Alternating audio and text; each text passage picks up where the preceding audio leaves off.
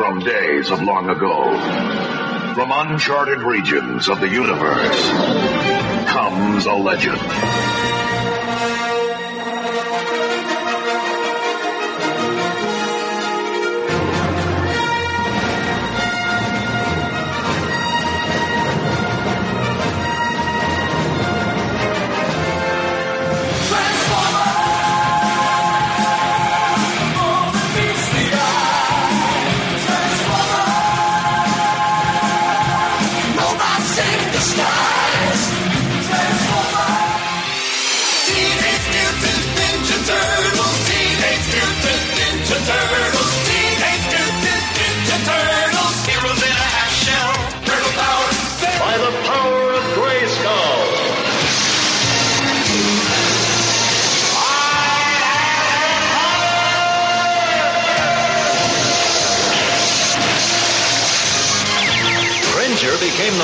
The Battle Cat, and I became He-Man, the most powerful man in the universe.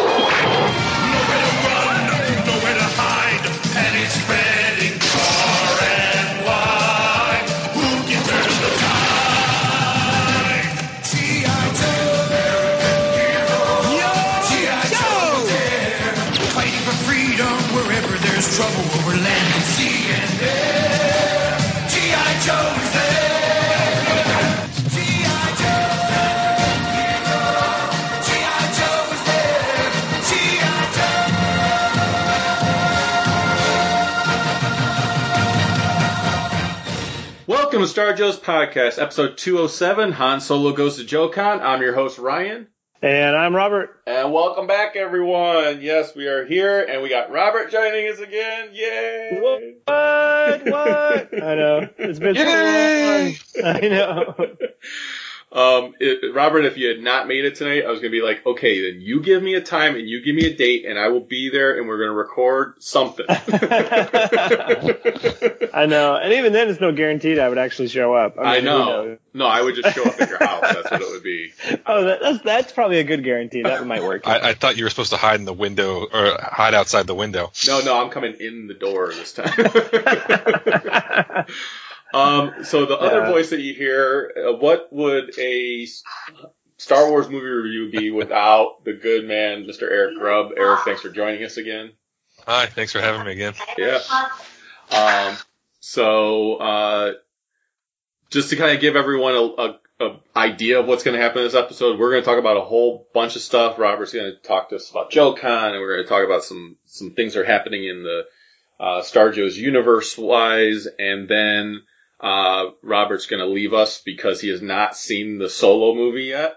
Uh, yeah. Ooh. I know. I know. That's stupid. The family obligations and stuff get in the way. I, I blame the ranch ninja. Yeah. Well, it, it, you wouldn't be too far off. That was a big part of it. So. Uh, I actually blame, uh, I will blame Disney for changing the pattern of putting a Star Wars movie in May instead of in December like they've been doing because now, you know, you got the whole rotation off. If it had been December, Robert may have been able to see it, but then they moved it to May and it's all screwed up now. yep. It's all their fault. We're going to blame Disney because they have the money to take that type of blame. Um, Yeah. which, by the way, holy cow! Actually, that's a big news item. Was uh, well, I know it's still got to go through its channels and everything else, but Disney looks like they're going to be getting Fox. So, Oh, yeah, yeah. That's going through. so now we might get the X Men uh, in and Fantastic Four and all that into a Marvel universe stuff. Well, the the funny thing about that is, um, for my wife's birthday last year, I bought her a share of Disney stock. Uh-huh. Um, Smart and man. so she's she gets stuff in the mail, and, it, and she actually has the vote on if being a shareholder. If if you're okay, like, I think it was three questions on the ballot, Okay. but that was also pre Comcast jumping in and Yeah. mucking mucking it all up. But the questions were like basically, are you okay with this? Do you have a problem with this? And then I forget what the third question was. So let me ask you this, and don't, I mean, don't speak on behalf of your wife, but are you guys okay with this? I mean, I think I made myself clear, but are you guys okay with, with this stuff? Uh, either one of you, whoever wants to jump in on that. Liz, Liz, not care. She doesn't care. Okay. Uh, all she cares about is affected. She's uh, a Disney stockholder. That's all she cares about. I care. I think it's good. you think it's good? Okay. Yeah. Robert, what do you think? Um, no, I think, well, I think having you know, these huge conglomerate, I mean, that's like the next big thing, Yeah. you know, just in general, like these huge corporations. Um, but the only reason I, d- I don't mind, I don't mind. And I think the reason why I don't so much is just because if Disney were putting out like crap product and not, um, you know, not uh, promoting it well or not marketing it well or not creating, you know, uh, a good merchandise for it or something, I would, you know, I'd have more of an issue. But like, that's what they're the best at. Yeah. So whether you like Disney or not, like you, you gotta give them credit for the track record as far as how to, um, build up a franchise, how to like fund and market. I mean, they're just on this billion dollar kind of uh, uphill, you know, climb. It's amazing. Yeah. Well, and I, I, think for all three of us, I think none of us are Disney haters. And I mean, Eric, Yeah. you're a Disney fanatic and I kind of am too. So, uh, hmm Well, like case in point, I literally we got home as we were eating dinner.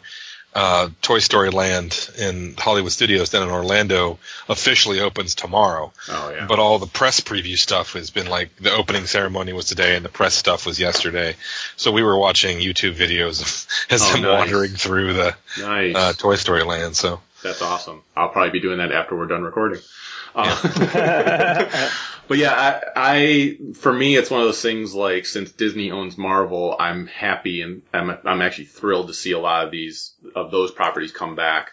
And Yeah, your- for sure. Like I'm way excited about the X Men. Yeah. Particular. yeah, so that basically just leaves um, Spider-Man yeah. out in the cold Right. now, right? Yeah, yeah. But the nice thing with that is Sony has been Yeah, happy to work Sony with deal. Disney. So, um, but the, the I know Fox wasn't wanting to work with Disney, which is why it was such an issue and everything. But um, I I'm thrilled. Obviously, there's dangers of having this big of a company being controlled so much, but as long as they're, to your point, Robert, as long as they're putting out good product, I'm okay with it because like they're putting out good stuff. I want to see this stuff.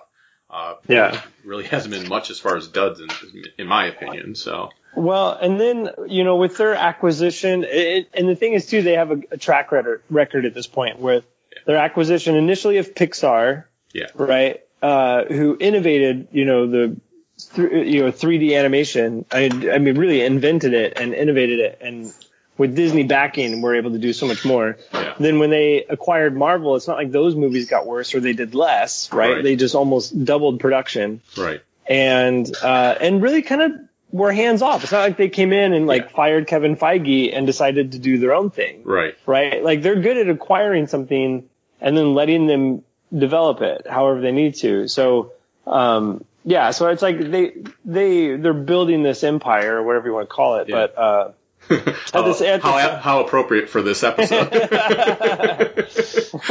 no joke.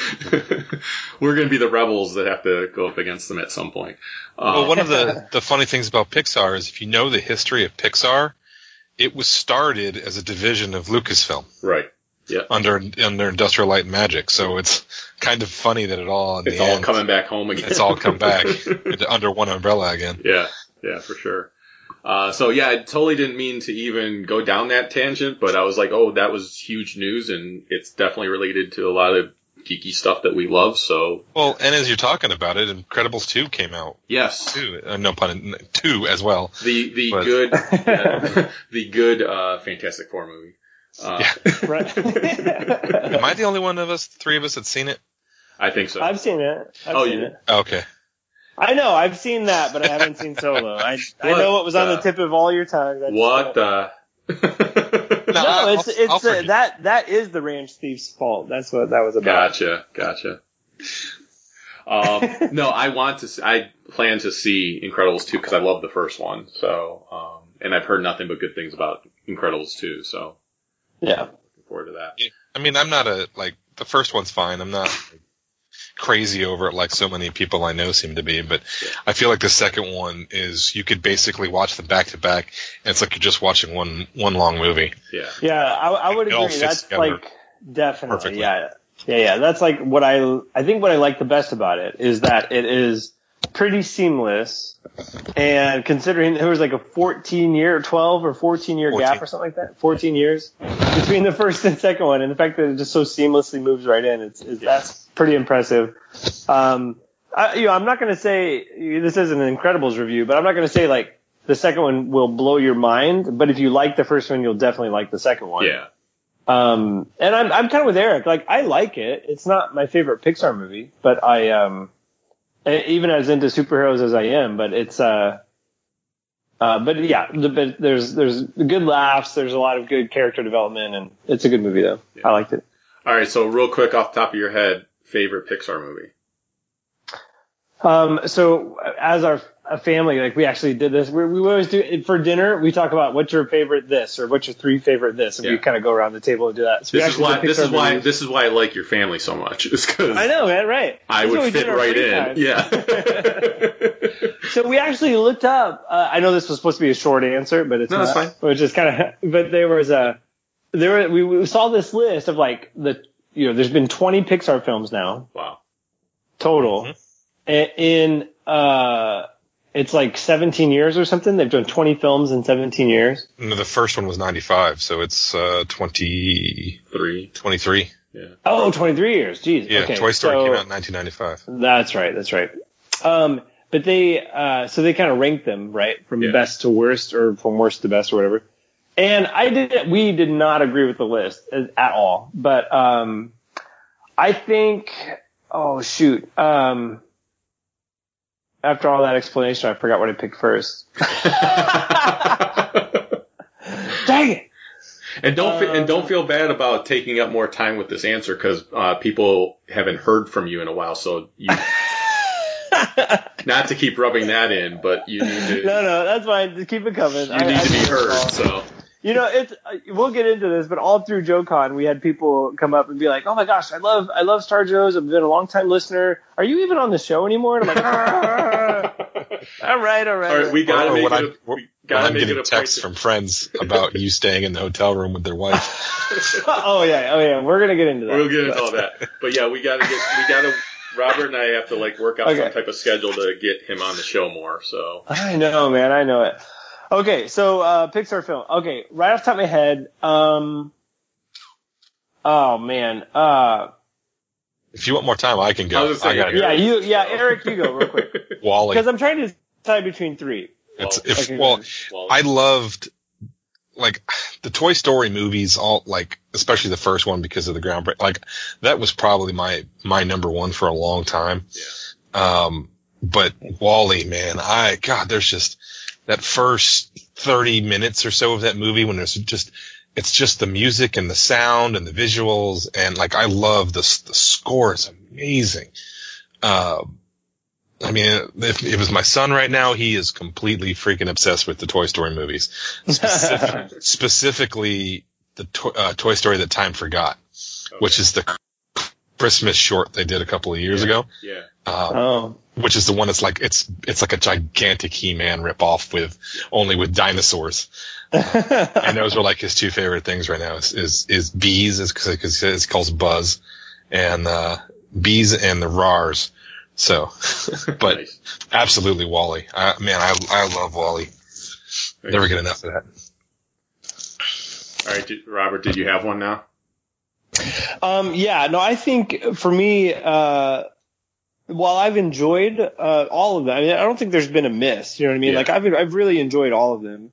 Uh, I think for me, like Inside Out was partly because my kids were at the perfect age for that. Yeah. Um, and um, so w- when it first came out, we really liked it, and to me, it just really got into like emotions and psyche and like uh, uh, you know just like psychology, like way more than I thought a kids movie would. You know what I mean? And it was it was very like deep and poignant for adults and parents, especially. It was just like that really kind of um, struck a chord with me. So this And is then- this is where you get to yell at me, Robert. That is the only Pixar movie I have not seen yet.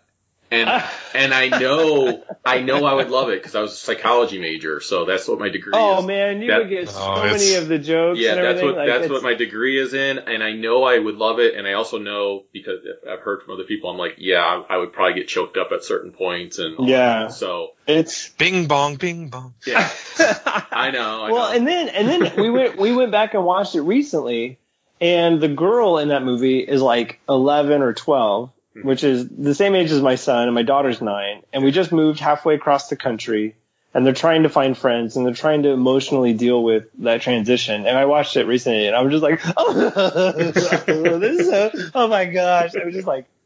It was impossible. I mean, it's it's one of those that you can, uh, I don't know, e- especially if you're in that situation, like you can really just uh, relate to it, you know.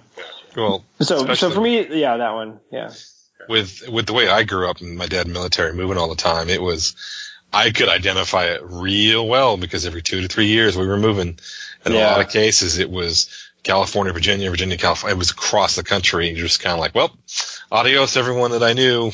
right. Jeez, man, that's so crazy. Yeah. So it's yeah, I you know my wife was just kind of like, eh, it's okay. I think if she was to go back and rewatch it, uh, and she might have a different opinion on that. Uh, Yeah, The only one I haven't seen is Good Dinosaur. oh, that's a good one. So yeah, that's kind of. I, I've kind of heard that one's not real good. So. Yeah, I mean it's Yeah. good. It's good, but it's not. Yeah, com- when you compare it to all the rest of them, you're like, eh. Yeah, I, so I've looked at a couple of these ranked lists, um, and you know everybody like in their last five kind of uh, are typically either sequels, right? Some of the sequels like a Cars Probably two Cars or 2. uh, yeah, yeah, um, or and uh, you know Brave is usually down there. Monster University, Good Dinosaurs, usually like 16 and above, uh, as far as like or 16 or below, and then Bugs Life is kind of in there. Um, oh, And see, then- I love but- Bugs Life. I don't know. I think Bugs Life kind of gets forgotten Yeah, I, I, think it that does too for sure. because it's in between Toy Story one and two. Yeah. yeah. So But um yeah, so here like they're but you know, Toy Story one through three is typically on everybody's like in everybody's top five or six just because of again how groundbreaking it was. But on this particular list right now, I mean, because it's everybody's opinion's different. Because this is a different list than what I was looking at the other day. Yeah. They've got number one as WALL-E, Okay. ha ha. which I'm amazed at that because typically Toy Story is always the number one on those lists. Yeah. Um, number three is Finding Nemo, which I'm a bit surprised at with that one. I, and then. I mean, it's it's good, but like Yeah. I would say, I don't know. I don't well, know. I, I actually I actually put finding. Well, so I'll tell you, my number one. Yeah. It's for a lot of pers- personal reasons. Is uh, Toy Story two, because I love the first Toy Story. The second one has, of course, the quintessential like Star Wars references in it and, and stuff like that. So it, it resonates a lot more with me. I also am a big fan of it because it's it.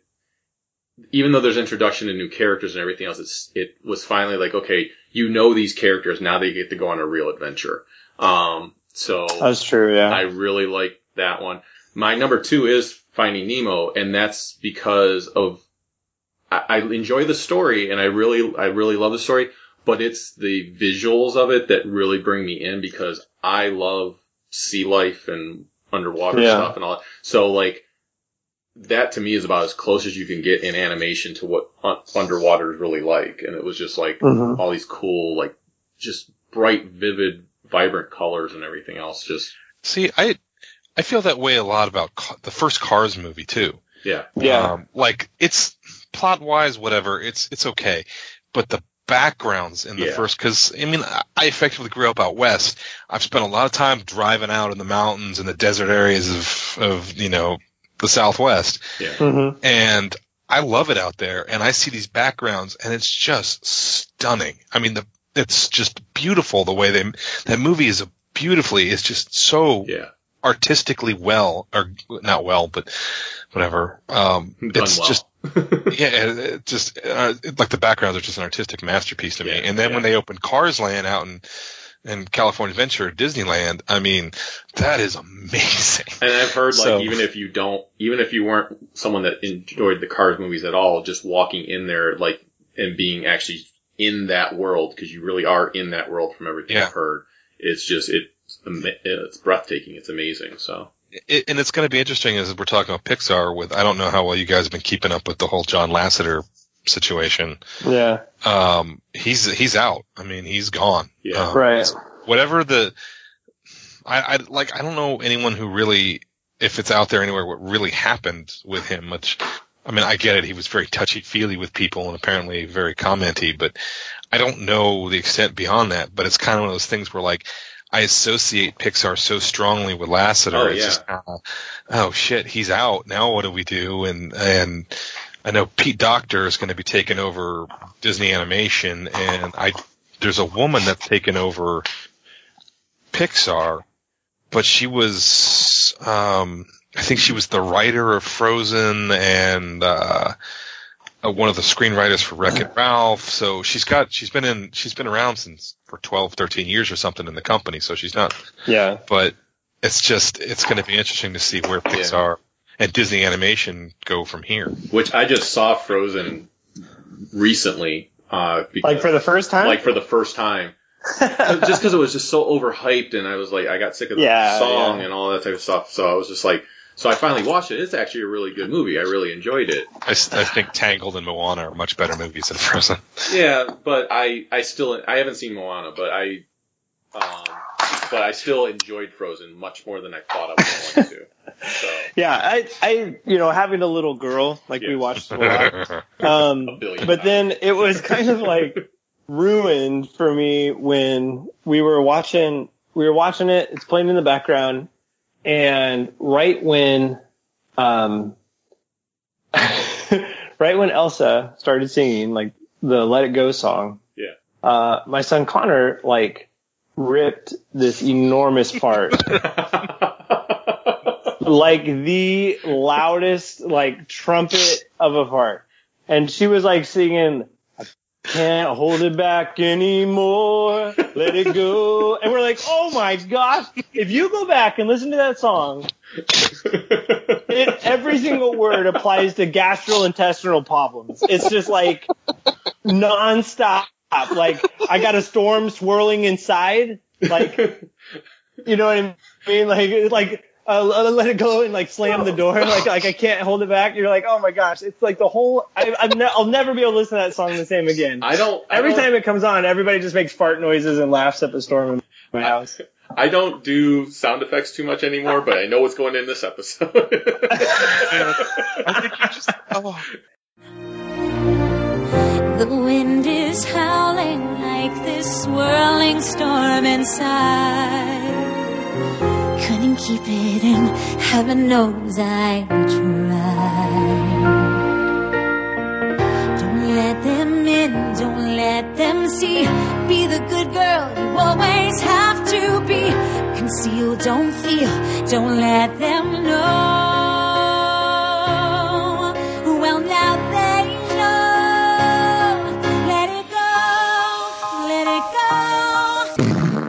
I almost had an asthma attack. I was laughing so hard.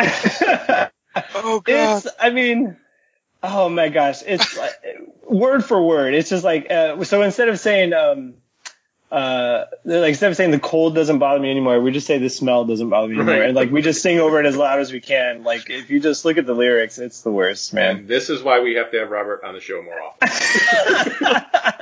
Oh man. Yeah, this is the impromptu Starjo's comedy that just doesn't happen when I'm by myself talking to a microphone. All right, here, here we go. Okay, going right into not even the second verse. The second stanza basically says, "The wind is howling like a swirling storm inside. I couldn't keep it in. Heaven knows I've tried.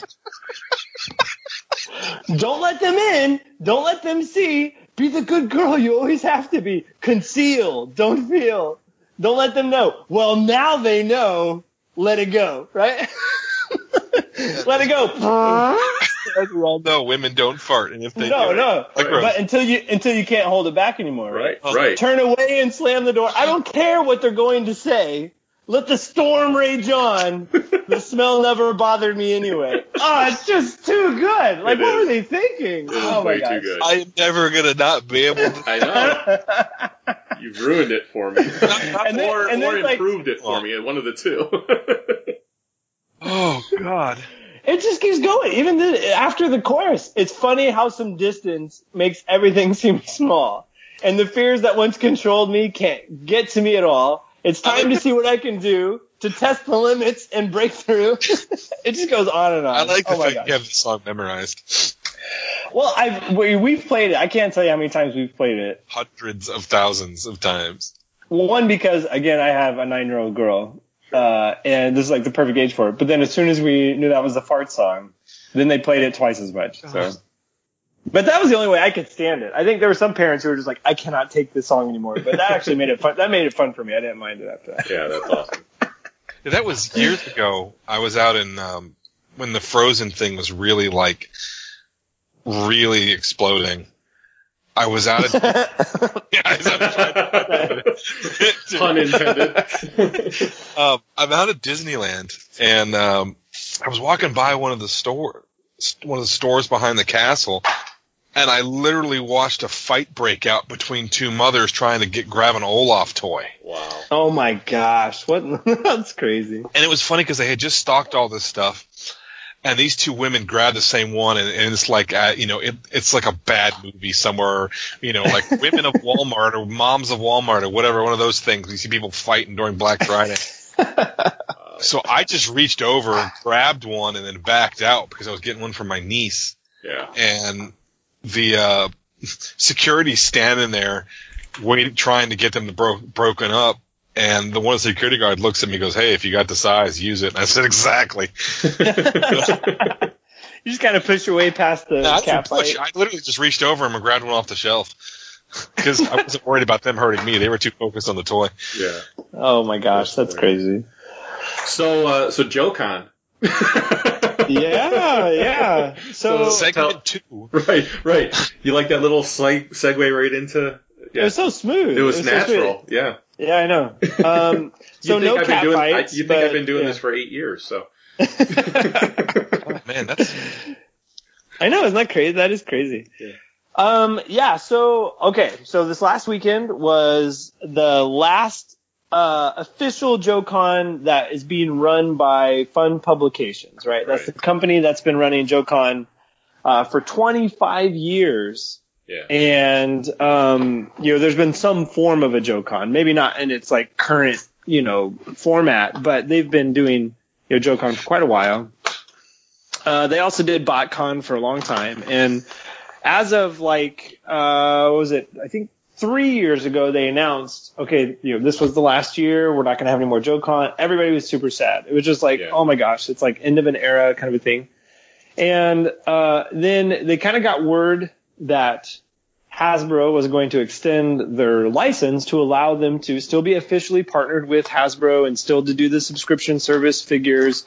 Um, because I think at that point, now this is just me speculating. I don't Sure. have any insider information here, but just I think at that point, like Hasbro had their Hasbro specific convention, HasCon, in the works and planning, but not necessarily ready to launch. And they were like, you know what? All right, let's why don't you do a couple more years? And you know, they were certain the, the Fun Publications was certainly happy to do that. That kind of was better for them. Uh, and while Hasbro kind of got their HasCon together, you know. Um, then so they extended it one year, and that next year they're like everybody's thinking, oh man, this is the last year, and they're like, hey, we just got news, we can do another year. And so like for the last three years, everybody thought it was the last year. Um, well, this is officially actually, yeah, no, no qualifications. This is the last year. This was the last time they were going to hold it. Yeah. And uh, I've been going to JoeCon since 2009. I believe was the year they held it in um, Providence, Rhode Island, which was the is the headquarters, uh, the city, you know, that where Hasbro is headquartered at. And that was also the first year that GI Joe had come out from IDW. So I was, you know, just becoming prominent with the uh, the property. We were set up with IDW at the convention. It was the first year IDW set up at Hasbro or at uh, JoeCon, and it was the first time I met Larry. Um, you know, just it was uh, it was pretty awesome. It was an awesome experience. Um, and then I kind of I went to JoeCon the next year as well down in Orlando, and a little bit of about JoeCon, if you're not familiar with it, it's a traveling convention. Like it moves from city to city to city year after year. And, uh, so I thought, oh, this is great. The very first Joe JoeCon I went to is up in the Northeast, you know, and I can go down to Orlando and hit a whole new crowd and just meet all these new Joe fans. And what I didn't realize was it's like the exact same 2,000 people go everywhere the show goes. Um, you Yes, know, there's, it becomes there's, their it becomes their vacation a lot of yeah, it's like they're exactly, definitely. It's like they're a mecca. You know, it's like they, you know, you got hardcore collectors. This is their vacation for the year, and they're just going to go wherever the show goes, which is a fun way for them to travel and see new things. But so I did Gangbusters personally the first year, and the second year not nearly as well because they all got stuff for me the first year. and there's only so much new stuff I had come out from year to year. So I was like, you know what? I think I'll do JoeCon every other year. And uh, I was kind of on that pattern for for quite a while. Every once in a while I might miss two, just depending on schedules and stuff. But um, it's what you'll see if you look up any of the posts of people that are big in the Joe community as far as the collectors or the cosplayers with G.I. Joe's Finest, the you know the cosplay group, um, the official cosplay group for G.I. Joe. Yeah, it's I'm Um, technically part of. Yeah, yeah, which is pretty awesome. Um, the you know if you read their post about the last JoeCon, I think the most prevalent word I saw in every single one of those was family. Yeah. That everybody felt it was friends and collectors who came together with similar interests and a love and a passion for the property, and that brought so many people together. And uh, was just a bond. You know, it's just like you get to go and hang out with the same group every year. Everybody looked forward to it, catching up, hanging out. It was just, you know, it just went beyond really good friends. Like everybody would look out for each other. Everybody was uh, so helpful and kind. You know, I was always kind of on the periphery of it in that I made really good friends with a lot of these people who, um, you know, just were so passionate about the property. Um, but I, for me personally, and this happened again this last uh, convention, I never, I never get to fully socialize at a convention. Yeah. Um, it's just one of the, you know, it's just kind of one of the pros and cons of being at a show as a professional is that you're there to meet and, and talk with and hang out with, with fans and friends and, um, and, you know, you're there to kind of make money and to be representative of the property to a certain extent. Um, but that also means that, you know, people want you to do sketches and commissions, which I'm happy to do and I love doing. But, uh, those, those take time. So you can't, Yeah. so typically in and- the evening after the show, I'd be drawing all night. And that's like uh, when I came out for Springfield uh, Springfield one out in your uh, your old neighborhood. Um, Yeah. Uh, I ended up, I think, most of the time I ended up behind your table helping you because you had like this big spread there and everything else. So I was like watching one end Yeah. and you were watching the other end and you were doing your commissions and everything else. So, and I know enough of your stuff that I'm like, I was able to answer questions for people. I think there was maybe three times that I turned to you that whole weekend and was like, yeah, Robert, I'm going to go do stuff because that's what I'm here for. Yeah. yeah, you would go to a panel and record or Yeah. talk to people, and I was like, I never get to go to panels. Yeah. Have fun. Like, Yeah. good job. but I would record it and then you got to hear it later. So That's true. And I'm really glad that that worked out.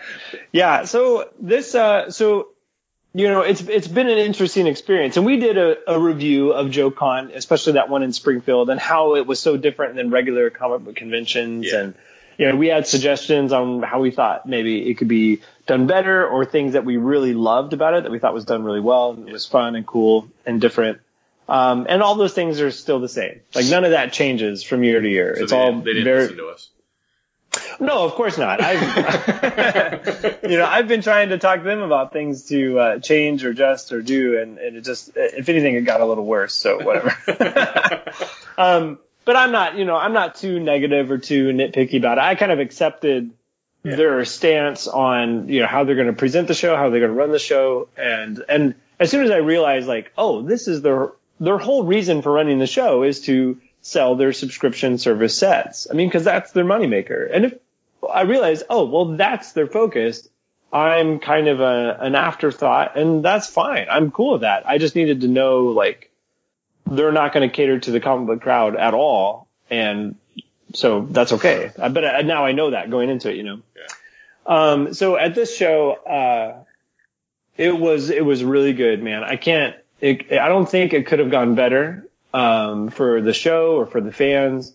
It was in a very nice uh, convention center in uh, Chattanooga, Tennessee, and uh, it was just really you know you go into some you know like even the one in Springfield was pretty crappy to be honest. Yeah. Um, the as far as civic centers or I mean, I, still, and I, re- still had, I still had fun, but yeah. Oh yeah, yeah. No, I mean the the the facilities Yeah, like weren't, facility. weren't weren't the best. Yeah. Um, and I've been in. It's interesting because I've there is a difference between a civic center and a convention center. this is what I've noticed over the years. Civic center is like uh, where you have the Harlem Globetrotters, or you'll have a, a wrestling match. You know what I mean? Right. Like it's uh, a convention center is like nice open floor, carpeted floors. It's all the facilities, and so it was a really great, really nice uh, high end convention center. Um, and the space was nice and big, and we filled that space. I don't think I've ever been to a Joe Con that was so well attended. Um, I don't know what the numbers were. I would guess probably pretty close to 5,000, um, which, you know, is, is, you know, small when you're talking the numbers of regular comic conventions. But when you're talking about, uh, a convention devoted to a single property, uh, that has no current product, movie, animation, or anything Yeah. like uh, in production to have a convention and 5,000 people show up and spend lots and lots of money at it. That's pretty, that was pretty good. I think, you know, obviously part of it being the last show was, uh, you know, brought people out.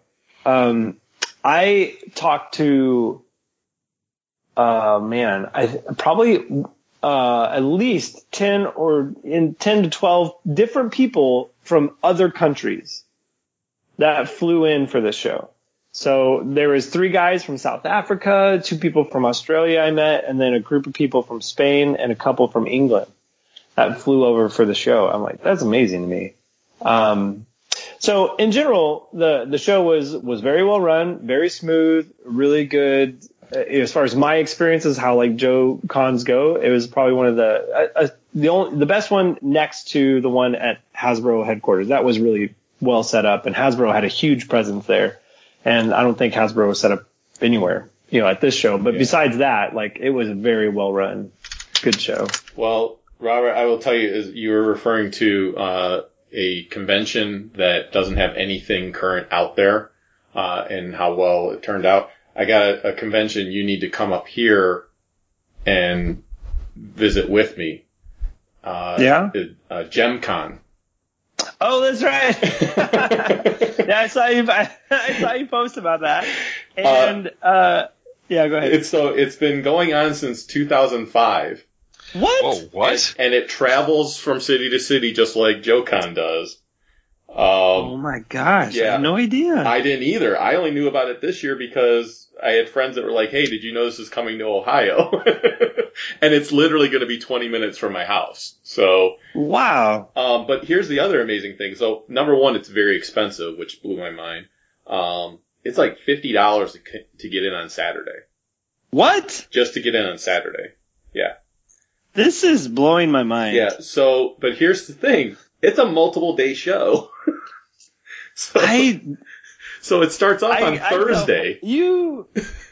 I can't wait for the update or for the, the, the report because I. I, have no I, my mind can't wrap around how this works. So on Thursday, they have a meet in the hotel lobby for carpooling and Rock and Roll Hall of Fame. Uh, 4 p.m. it's Rock and Roll Hall of Fame Rock on TV exhibit. Uh, how rock and roll infiltrated Saturday morning cartoons. Then on Friday, the actual convention kind of starts. It's uh, staff and volunteer meeting, registrations open, and at seven o'clock, it's me and my friends are Jem girls. It's trivia, meet and greet, fun games, and whatnot. Then sta- Saturday's the full-on convention with like panels and ev- like from 8 a.m. until 7:30 p.m. Where the, where there's a dinner break or dinner break from 5:30 to 7:30 p.m. Because so the show actually ends at 5:30, but then there's a dinner break, and then there's jam all night from 7:30 p.m. to 1 a.m. They're gonna have a masquerade, a cosplay pageant, a truly outrageous wedding, karaoke, disco, and a disco going on. and then Sunday it starts at 8 a.m. 8 a.m. again, and it goes until uh, 5 p.m. And then there's a 7 p.m. Jem Con after party at Crocker Park, which is right by there. Yeah, I'm I'm looking at the webpage. This is astounding. Yeah, it's amazing. This Wow. blows my mind. yes. So, but here's here's one of the reasons I really would like to go. I mean, I honestly would like to go to this thing because number one, they're going to have Samantha Newark, who I am going to get on the show. Uh, Yeah. to you. Uh, The the the voice actress for Jem, Yes, right? the voice actress for Jem. They're also going to have Sophie Campbell there, who is the Jem IDW uh, comic book artist. She Right. Did, she did the series. Christy Marx is going to be there, who did the was the animated series creator, and she also did some GI Joe cartoons and stuff. Cool. Uh, then you also have Keith Tucker, and his list is ridiculous. He was a storyboard artist for Jem, but he was also a storyboard artist for G.I. Joe, uh, Spider-Man His Amazing Friends, like, basically name an 80s cartoon and he did a storyboard for it at one time or another. Oh, that's cool. So I was like, okay, there's four people there I would actually like to meet. Yeah, yeah. Look at that. Jeez. So, And who who who else? I mean, it's perfect opportunity to get your your Jem box set with the Right. leather cover and all Yeah, that signed. Yeah. absolutely. I ha- I do have the Trapper Keeper designed uh, uh, hardcover from IDW, so I will. That's pretty cool, I will man. get that. I will get that signed. Um, yeah, I am. I am going to try to get press pass for it, but if I can't, I might still go anyways, even though. It'll Yeah. You know the the artist is a vir- the she's a virtual guest. I don't think she's actually going to be there. Oh, okay. Is she a virtual guest? Okay. So it says, virtual guest. I don't know, or making her virtual debut appearance. Oh, okay. Yeah, I did see that now. Um, Hmm. I wonder how that works. Yeah. Maybe during a panel, she just Skypes in or something. Yeah, that could be what it is. But at least the other ones will, will be there. Um, but yeah. Yeah. I was I was blown away. I was like, wow, I didn't know that Jem was that big of a following. But I guess a lot of people wouldn't know that GI Joe still had a big following. So Yeah, I don't know. It's that's really interesting. yeah. But it blew I my mean, mind when I saw it was going on since 2005. I was like, what? Yeah, that that amazes me. That really, to be honest, that does amaze me. I mean, it's kind of one of those things. Like, if you're not aware of like the following that like My Little Pony has or something Yeah. like that, like Yeah. you, you might be as uh, surprised. But I just, yeah, but there's newer product for that kind of stuff. Right. Like, there's not. There's nothing. Well, I guess there Jem. was like a, a a poorly made Jem movie, right? Oh, it was horrible. Yeah. else. yeah. I did try watching it. I couldn't get through it. But you could say the same thing about GI Joe and Yeah. all that. But yeah, no, the GI Joe movies are masterpieces compared to uh the Jem movie. well, But yeah, Yeah, so, so- JoeCon. Back to JoeCon. Oh. Well, so uh, so there was kind of like leading up to JoeCon, I I wasn't sure if I was going to go, and I was like, oh, cool. Well, of course I got to go. It's the last one. It's within driving distance. I should, you know, I should go, and um, and I'm really glad I did. Uh, but because I kind of waited, I was kind of hemming and hawing about it. Uh, first, to be honest, I kind of reached out to Fun Publications and been like, hey, I'm interested in going. Is there a way to kind of get um, to get in on your guest list? And they're like, no. And I was like, all right. so, um, so I, I paid my for my table just like anybody else, right. and um, and so I had to kind of figure out where I was going to stay. And I I had some really um, I'd met some people at the Joe Fest, which was a new comic convention. I do want to talk about that in a bit Okay. um, in Augusta, Georgia, and I had met uh, some of the guys up there, and uh, a guy named David White, who's uh, a really nice guy, and uh, I, I got to know him at that convention. And he lives relatively close to Chattanooga, offered to let me stay with him. And uh, but I got to thinking about it, and I was like, he lives about 45 minutes away from the show. I was like, man, uh, just the drive there and back, that could save me an hour and a half a day. That's about a commission I could do. You know, I was just like, everything Yeah. is not based in intervals of how many sketches I could get done. is how my Yeah. mind starts working in, at a commission. And um, so I had on Facebook, I kind of worked out an opportunity with uh, uh, Jason Sobel, uh, who's another artist who's worked for Lucasfilm and other people. Um, he had done uh, uh, some stuff with uh, with the Joe property. He was like, "Hey, do you want a room together?" And I was like, "Yeah, sure." So we were going to stay at like it was either like a Super Eight or a Days Inn, just something relatively close because the the Marriott that the convention center is linked to is all booked up. and so I got there at the end of the show. First day I got there, I got there a bit late and um, met up with him afterwards. He goes, "Hey, so I guess there was a bit of a miscommunication because he was looking to get one more person to kind of share the room, Yeah. and um, the person that he had worked on to share the room with, he goes, "Okay, so I think there was a miscommunication. I thought that one person was going to join us for a room, but when I started talking to him, it turns out that like he was allowing us to stay with him, and there's already like three other guys in the room." okay. And I was like, whoa, what? In like a, a days, like a, you know, super eight, you've got like already, you've got four guys in this room. And he's like, yeah, you know, if you're up for it, it'd be super cheap, but we, we probably have to have somebody on the floor or something. I'm like, yeah, I don't think I'm going to do that. Yeah. I think my days of like cramming into a hotel room with five dudes is over. Oh, mine, mine are not. we're already planning on we're already planning out Baltimore, and I'm like, okay, I think we've got already four people going, maybe, and we might Well- squeeze a fifth. So the, the caveat to that is it depends on those four dudes. yeah, maybe. Like, these these are well, these are guys I know, obviously. yeah, yeah. Uh, so so so far, just to announce for people out there, so far, uh, I think John's going for sure. I don't know if he's gonna need a room with us or not, but Uh, John John usually stays with me, that's what I figured. and, Um, and Andre might be staying with us this time too. Gotcha. so. So I've got um Rock is going to be with me, uh, and then Chuck, Chuck is going to try to go, but he's planning out a wedding. So uh, his his wedding for those that don't know. Um, oh, cool. So he said, you know, he's trying to s- save money for that, but he says he'd still like to go. Um, I did get him a press pass already. Uh, Travis is definitely going. Um, well, if he doesn't go, I'll take the press pass. yeah, oh yeah. Well, you are, I, you gotta get in line. Already- we have too many hosts on this show. I already had someone claim uh, if Chuck doesn't. Uh, but then we've got um, Nick may or may not go. So it's one of those things like No. we might have four people, we might have three, we could end up with five. So I don't know what's going to happen. Uh, Robert, you're always welcome. I don't know if you if that was one of your stops this year or not, but uh, you know if it is, you're you're welcome to uh, the room, and I promise you'll have a bed because I've always volun- I've always volunteered to sleep on the floor if we get enough people. So, um, but yeah, um, well, so yeah, I gotta I gotta double check dates. I would, I'd love to if I can definitely make it up there. it's end of September is when it is. So Oh, okay. I might be able to do that one. Yeah, it's like uh, Um, September 28th or something yeah, like that. yeah. Okay. Um, yeah, so I, so I told, I was like, Jason, I was like, yeah, I think I'm going to pass because I don't even know these guys. And, um, and I mean, for me, because I, when I, at a, like I said, at a convention, I'm working and typically, uh, I like to get out of the show floor where it's all just busy and noise and stuff.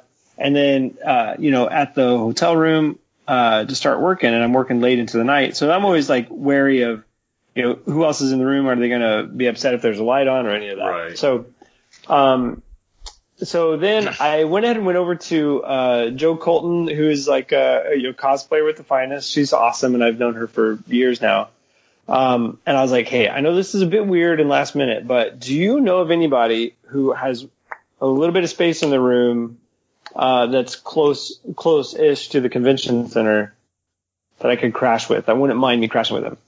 Um, and she's like, uh, maybe let me go ask. So, so I'm just kind of chilling out. Um, and, uh, so, so Joe, she brought her mom, uh, down to the show with her, who kind of, I think flew down or no, she took a, a bus or something from Toronto Oh wow. down to Chattanooga. And the whole time, it was so funny. If you look at her, like, uh, Instagram or Facebook, they're all talking about how her and her mom, who's Greek, is like, they just call her like the little immigrant. yes. as they take her around Chattanooga and stuff. And she was sweet. So as as uh, she was going around asking for me, like if there was maybe any space where, hey, uh, do you mind if you let Robert Atkins crash in your room and draw all night?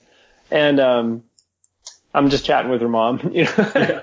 and so she uh, comes back and she's like, yeah, as it turns out, um, there might be some space, so it'd be at the Westin. Um, and uh, so we've got two people in the room already uh, it was actually just going to be one person in the room and another guy kind of joined in last night and then you, you'd be a third. I was like, oh, great. So she's like, here, uh, so this is who you're going to room with and then calls her over and it's this lady named Heather, Mhm. um, who was incredibly sweet. And she was like, yeah, so I guess you're just gonna stay in my hotel room tonight. And I was like, "Wh- what? She's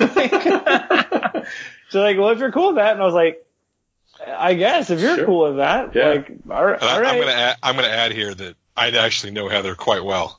I know. She's, yeah, she's so- also 501st. So Uh, okay. she's out of Northern Virginia, so it's I know her, I know her and her husband yeah. very well. So I had, you know, so I had no, no idea what was going on. So I was like, all right, well, I'll just meet up with you in the Westin lobby, uh, so I can get a key and I'll just probably be up in the room to start working or drawing or whatever. I'll figure out something. And she was kind of asking, like, are you going to do the dinner stuff, all the planned activities that come with the JoeCon? I was like, no, I'm basically just going to be drawing. So I got the key from her. Everybody kind of, kind of, her and, uh, uh, the other guy who was staying with us named John, um, who was also in the finest, uh, you know, I think, you know, Heather and John had just met like the day before and then I had just met them like right then. So it was like three complete strangers, like all crashing in a hotel room together. Um, and they got like a rollaway bed, which was great. There was a nice couch there. It wasn't like a suite so much, but there was like a full on couch and, and the bed. So, um, so everybody had a, a, a very, very separate place to sleep. That's how it all worked out.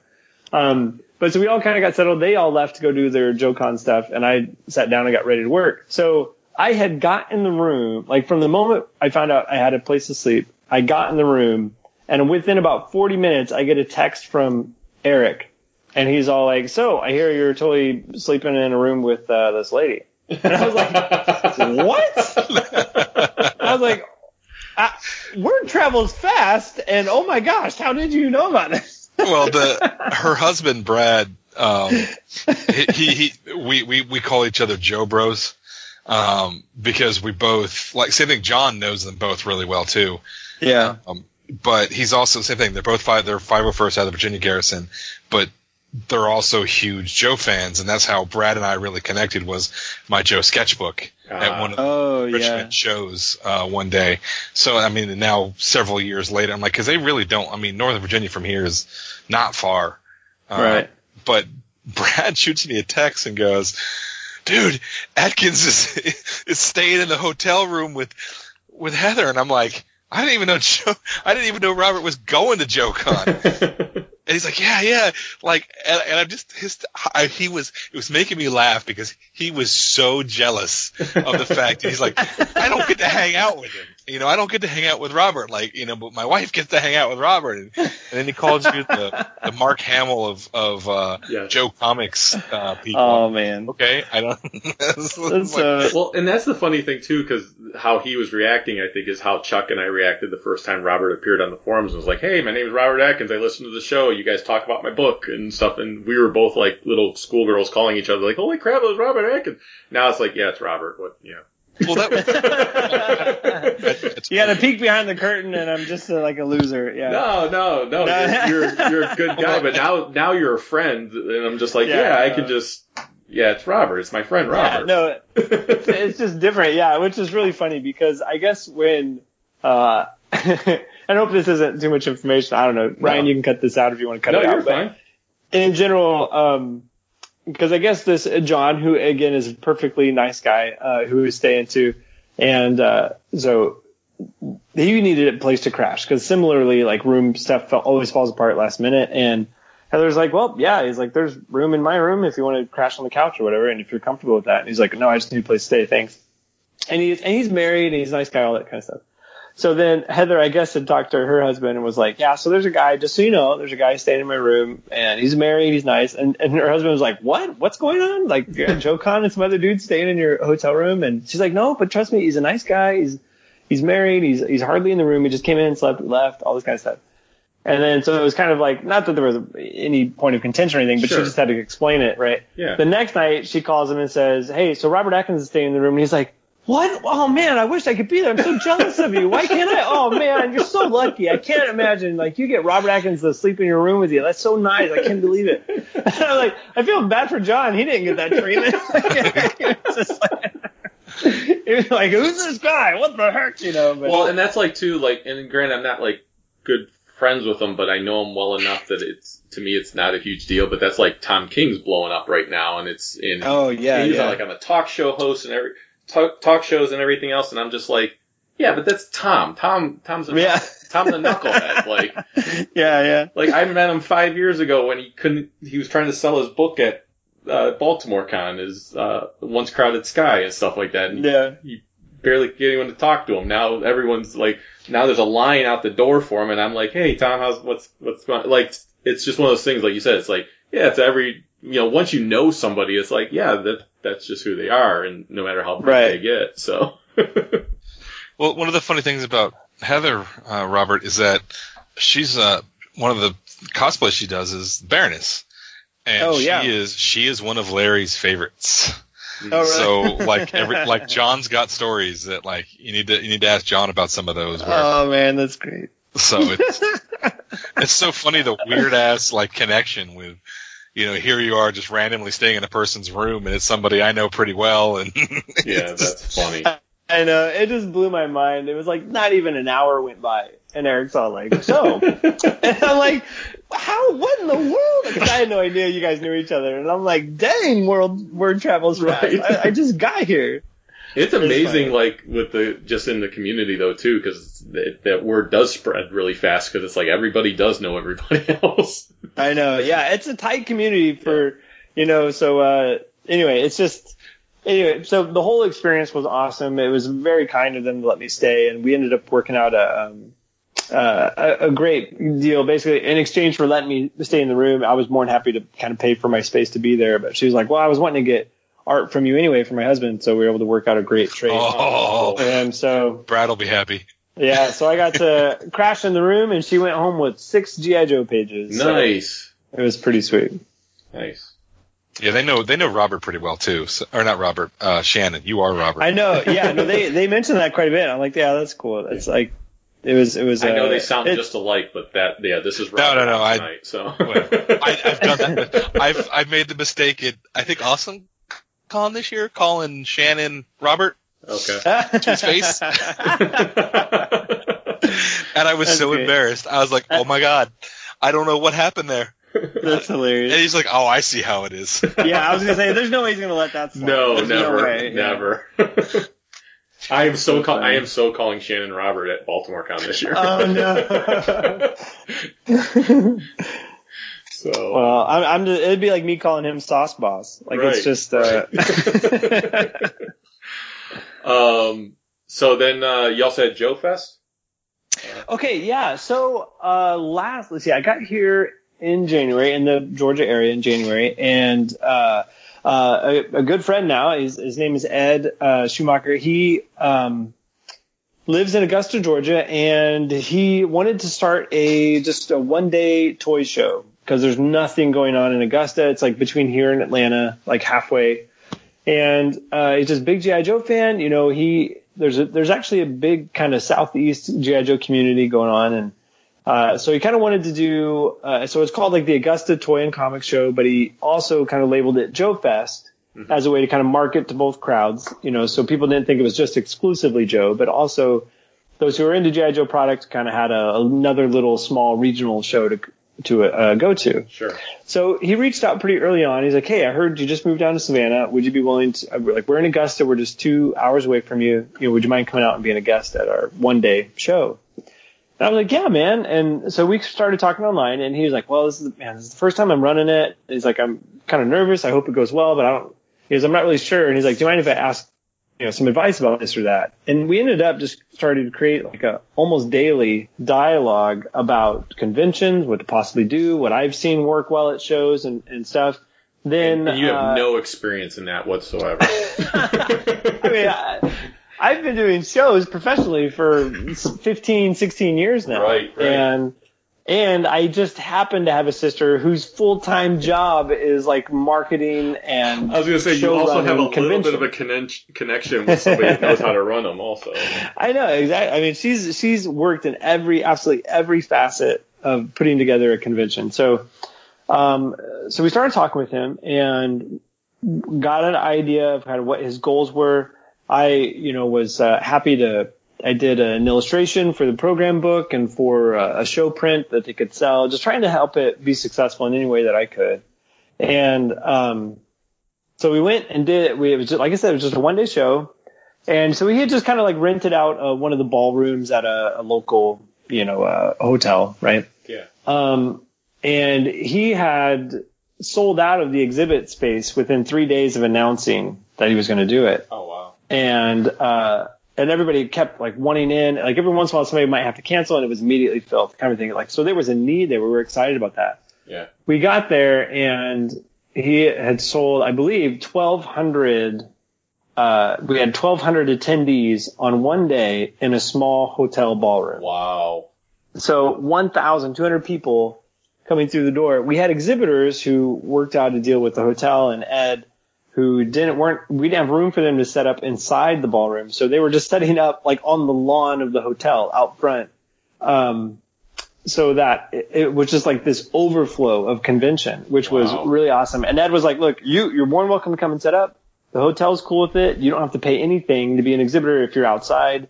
And we did everything we could to help traffic flow out there just so people were aware. Sure. And, uh, it was awesome. We had, you know, cosplay contests and quick draw sketch contests where me and Brian Shearer and Jason Sobel, who I just mentioned, were judges. Um, uh, and it was, it was just really fun, man. It was so well done, so well put together, a nice solid day.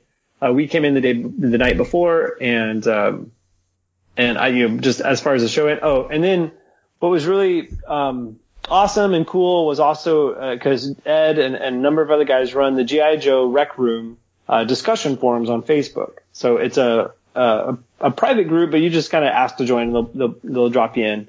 Um, but it's, uh, it's great. There's great discussion there. There's also buying and selling and trading, uh, merchandise or toys or whatever on the forums. And so they run that. They also run a G.I. Joe fan hall of fame.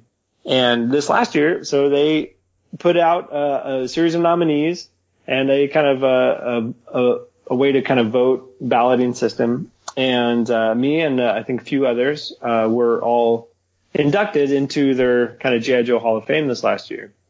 So we uh, at the show, at the very end of the show, the last panel, they kind of present a um, it's a golden Duke action figure, you know, an Yeah. old GI Joe Yeah. that is sprayed, you know, sprayed and custom painted gold.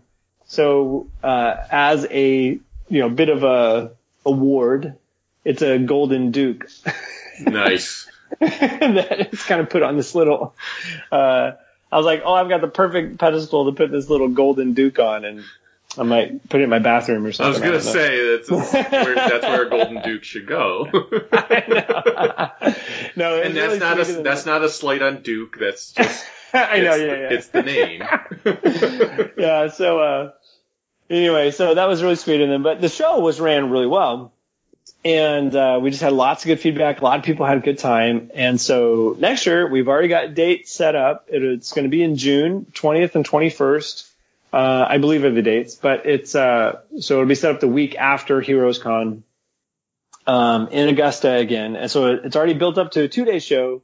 He um, uh, quadrupled the space for the show, the space we would have, and he's already sold out of exhibitors again. wow, So within a week of announcing it. that's awesome. So um, it's all through the JoeCon. What I heard, the background conversations were, "Oh my gosh, did you go to Joe Fest? No, I didn't make it, man. I heard it was awesome. I know I want to go next year, and I'm going to do this and this and this." So uh, a lot of people, I was sitting next to Larry. They would come up, and no, hardly anybody knows my involvement at all, which is totally fine. Uh, with, with Joe Fest, and, and that's probably good to keep it that way. But just in general, um, they would come up and say, Larry, are you are you going to Joe Fest next year? That would be awesome if you can make it down. And Larry, and Larry doesn't know I'm involved either. So I'm just overhearing this conversation, thinking it's kind of funny, Yeah. knowing all the backstory. And he was like, "Well, you know, if uh, if he was like, well, I did talk to the manager this morning, so I think I'll be able to make it down, but they didn't invite me to the last one." like, and I'm like, come on, Larry. Like, uh, for one thing, Ed, more than anything, had no idea how this was going to go. Right. If he would even make money or just lose his shirt on this show, you know what I mean, kind of He thing. also would have no idea if Larry would even want to do that. And Yeah, if he did it- invite Larry, Larry probably would turn it down. yeah, exactly. I mean, it's just like oh, you're the first time show in a hotel ballroom. You never know how that's going to go. Right. So now he's got some uh, credentials saying like we ran the show. There's a lot of people there, so I think actually he's in talks. He's probably going to get Larry to come down. That'd be great. Ooh, this is this is awesome. Uh, so I've been working with Ed and through um, I think through Twitter, but he's going to get uh, the guy who's the voice of Storm Shadow and the St- Sunbow cartoons to come down as a guest. Nice. So we're excited about that. That'd be really cool. Um, yeah, so it should, it's going to be a two day show, uh, much, much bigger space, uh, convention center type space as opposed to like hotel ballroom type space. Yeah. And, uh, so I, the way it's projected, um, first he was thinking it would just be one day, but then as soon as he saw how quickly the thing sold out and as soon as we heard all the buzz running through JoeCon, uh, he's going to extend it to two days. And, uh, uh, so anyway, so we're, That's we're excited with, with the potential there. Now, I think ultimately if it gets any bigger, it'll be tough to keep it in Augusta because Augusta is, you know, like, uh, maybe 100,000 people live there. I don't know the exact numbers, but Sure. it's kind of, it's kind of like size of Springfield where I moved from. Yeah. Um, it's it's hard to fly into there. You I don't know that they have an airport, so you got to fly into somewhere else to drive. So I'm guessing we would most likely move it to Columbia, South Carolina. okay. Um, it'd be much easier to get guests in. We'll move it to a three day show, like a Friday evening, Saturday, Sunday. Yeah. And um, so ultimately, this whole long story about Joe Fest uh, is just to say, I think with Joe-Con officially going away, that what will fill that gap is Will be Joe regional. Uh, well, not just Joe Fest, but Yeah. because, but I think regional GI Joe conventions. Yeah. Um, cause there's CoilCon in Iowa. There's, uh, the convention in Kokomo, Indiana, which is also very good with Kokomo Toys. Yeah. Uh, as I'm pretty sure there's one in Dallas Fort Worth area. Yeah. I think And- I heard that. Yeah. Yeah, and then we've got one building, you know, now in the southeast area. So I'm sure there's even more, but um, I think that's going to be the instead of it being one big kind of mecca kind of traveling show, it'll be more which which was definitely driven by the subscription service figures. Oh, stuff. sure. Um, you go to these smaller shows and people are way excited about doing custom um, exclusive figures for Yeah. shows. Like at, at our Joe Fest, we had a Cold Slither Zartan Yeah. that was like I did the artwork for the backing. He made the packages. They they came out really nice. And then there was also like a Billy, like a, a Arashikage Nice. uh, Billy from the comics. Nice. So and really well done. Like uh, I'll actually I've got one right here next to my desk. Somebody sent me to to sign. I'll take a picture of it and show it to you. But it's like, I mean, this would look like anything hanging on the shelves. It's it's amazing how well this was put together. That's awesome. So anyway, so long long story. That was definitely long. Was, uh, Long story long. Uh, yeah, it was definitely not short. But overall, Joe Fe- uh, Joe Con was awesome. Um, it's sad that it's going away, but I definitely think that it's not like the fandom goes away. Like there'll be something to fill the gap, and it'll be these more regional shows. I think overall.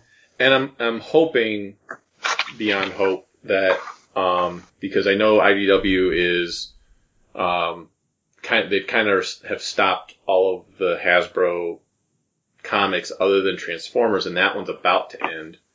Um, and then they're going to relaunch Transformers, and my hope is that they'll relaunch Transformers it'll, with a new continuity, and then at some point shortly after that, relaunch GI Joe with a new continuity. Um, that's my hope at least. I don't know if that's what will happen, but, uh, Yeah. uh, and have more of an idea in mind of where they want to go. So if they wanted to have a shared universe, um, Mhm. then start right from the beginning with a shared universe or, you know, have that built into it right from the beginning because it, it wasn't built into it at the beginning, you know, when IDW started doing G.I. Joe and started doing Transformers. Um, and I think that's what kind of made it a mess, but it would be nice to have something out there that still keep, I mean, the fandom's going to be alive regardless, but if you can get something out there again that at least give, at least gives the fandom something new, uh, that would be cool. And right now, the only thing I can imagine that they would do new it would be the um, would be the comic because I, I don't foresee a um, cartoon, and I know they're working on the movie, but I don't know when and if Yeah. it'll ever happen. So, oh, that custom looks awesome. I know. It's, yeah. No. I mean, like I said, it's like carded, and it's you Yeah. know they wrote up the bio. It's um, it's amazing Yeah. to me. Um, and all of those figures across the back of it, there was five exclusives, the Billy with two variants, but but three other exclusives. Yeah. Um, and there was actually a few more too because we had people who came down as uh, uh, cosplayers, and uh, somebody made um, one of them was made as a three and three quarter inch, and then uh, I think that uh, you know Joe Colton there was made as a, a 12 inch, like old school GI Joe, Nice. um, which is just I mean awesome. You're making customs of the, the people there as cosplayers, and the bio is like the cosplayer on the back. Like Yeah. that's pretty awesome. That is awesome. So anyway, yeah, it's a. I think it's really kind of, and, th- and this isn't unique to this show. Like there, when I would go out and do, you know, roll out roll call in the UK, um, and other Joe specific shows, like people are making these customs that just blow my mind. Yeah. They're so well done. And for the listeners out there, I, I, I saved the images, so once this episode goes out, I'll uh, post them either on the Facebook group or I might even make it part of the image uh, on the website or something like that, so you guys will be able to see them as well. So Yeah, and if if anybody's interested in those, I believe there are just a few left. Um, uh, so yeah, so if anybody is interested, then we can get our hands on a couple. Cool. So Cool. Um, so let's talk a little bit about uh, what's going on with Star Wars before we say goodbye to you, Robert. Yeah. Um, because there's a lot. To your point earlier, Eric, there before we started recording, there's a lot of mess going on right now. Yeah, Lucasfilm seems to be a bit of a uh, confusing bundle at the moment. yeah. Now, I will say I read an article, and and Eric, I know you're up on a lot of this stuff, so you can correct me if I'm wrong, if the or if the article is wrong. Basically, from what the article I read said, when you really look at everything, Disney has not officially come out and said anything about any other movie other than there was going to be Episode Nine coming out and a new trilogy coming out. They have never officially announced that there was a Boba Fett movie coming. They've never officially announced a Obi-Wan movie. They've never officially announced like anything else other than Episode 9 and a new trilogy was coming out. Uh, it's some TV stuff too, like yeah, uh, yeah, TV stuff. uh, what's his name? The guy that did the, the Jungle Book and Yes. the first two Iron Man movies has got something going on with TV. Um, but the that's the one thing that always kind of annoys me about fandom and just in general and not Star Wars specific is like somebody will put up a an article about James Mangold supposedly doing the a Boba Fett movie Right. and then all these other sites pick up on it, but yet everything links back to that initial article. Like nobody else has got additional information. Right. So in And- and reality, you- everyone's regurgitating one point. Right. And for all you know, Mangold may have said something in an interview that said, "Oh yeah, I'd lo- if I could do a movie, I would do a Boba Fett movie," or he never said anything, and someone just speculated because they heard his name rumored or something like that, and then, like you said, next thing you know, it catches wildfire and it's going all around. So Yeah, there was recently one of the Fat Man on Batman that Kevin Smith did. He had, uh, oh crap, who were the two guys? They were somehow involved with a lot of the Marvel movies. okay, Um, and, uh, I can't remember their names, but they, they got asked a question by, I think, a fan in the crowd, um, during the Q and A section. You know, he usually does at the end of the podcast about, you know, what would you do to fix the DC movie universe? And they just kind of said, well, you know, I think we would, if it was me, I would kind of do this. And then all of a sudden it blew up all over the internet about these guys are saying this. And it's just like, no, no, no, no, no, no. They got asked a question. They just answered it from their Right. perspective point of view. There's nothing else to this, people. right, right, Uh, but like the stuff that's going on with Lucasfilm is Lucasfilm has said over and over again, I think more so coming out of Kathleen Kennedy that with the sequel trilogies, eight, nine, or seven, eight, and nine, they never had an overarching, uh, story. They, they, they didn't have like, okay, we're going to, we're going to give you some leeway to do things with your individual movie, but there's no like, the characters are going to start here and they need to end And here here, right, and there's none of that. They've just kind of let, you know, they let JJ go with episode seven, and then Rian Johnson wrote episode eight before, you know, he had talked to JJ, he had seen the scripts, but he wrote the movie. He episode eight was written before episode seven ever hit screens. He never saw the finished episode seven before he finished writing that script. right, Um, and hopefully, at least with JJ coming back for nine, you know, maybe now he can go, okay, well, this is what I would have done and it can lead stuff in that direction because he started the beginning of that. Right. But then you've also had the, um, the talk about Kathleen Kennedy maybe leaving Lucasfilm. So it's like, is she, is she not? Like, Right. and then if she does, who's going to take over and how's that going to work? And there's just all this stuff. And then there was all the crap with, uh, the, the Kelly Marie Tran leaving Instagram thing. Yeah. The thing about that is though, like fandom latched onto that and no one actually knows why she left Instagram. Right. She hasn't said any reason. None of her people have come out and said anything. Nobody knows why she actually left. It's like, yes, a lot of people did some really nasty, mean stuff to her. Yeah. Oh, okay, and just to reason. clarify it too, this is Rose on the Yeah, Rose. Yeah, from the Last Rose- Jedi. Yeah. Yeah. Nobody knows really why she left. And does the fandom have a, you know, the, the toxic masculinity fandom that everyone wanted to throw all Star Wars fans into play a part into that? Probably. Yeah. but I don't know. And it's all this like, like I started getting really mad with that. Oh, all Star Wars fans are terrible, toxic masculinity, blah blah blah blah blah. It's like, no, no, no, no, No. f you, Yeah. because that's not me, and that is not anybody I actually know. Yeah. Nobody like you may dislike. I mean, like I, Well, I, Last Jedi is a very divisive movie. it absolutely is. And and, and I, know will a lot of people that hate that movie, but they don't go at. They're not. Yes. They're not blaming the actors. Right. And we've had people in the community. There's people on um, on our Facebook group that absolutely hate it, but they don't get nasty with people that liked it. They're just like, yeah, for me it was atrocious. Now the ones that blow my mind, and I and and I know that these are probably leaning more towards the toxic people, is the ones that say, well, the Last Jedi was the worst movie ever made, not worst Star Wars movie ever made, worst movie ever made. And I'm like, that's a bit. You're really It's just hyperbole. yeah, just, you're really extreme right now. it's because it's it's very easy to do that to Yeah. just go off on these crazy ass tangents and Yeah. it's like you know first off who what it, are you lighting off just because you know do you honestly want to let steam out or are you doing it because you think it's cool you want to be you know like what what purpose does saying that like you know these this movie is the worst movie ever.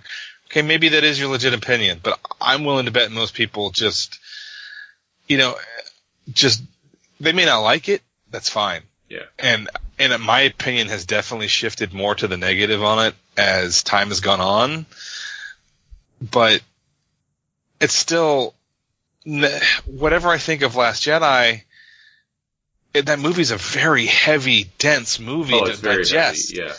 And it definitely departs from a lot of things of what we think of as Star Wars and but there's no purpose to just being these like flaming all fandom blah blah blah and Yeah. shush Well, I get, I get chill tired. out for five minutes Yeah, I get tired of that when it comes to anything. Like, I don't like blanket statements about any groups anywhere.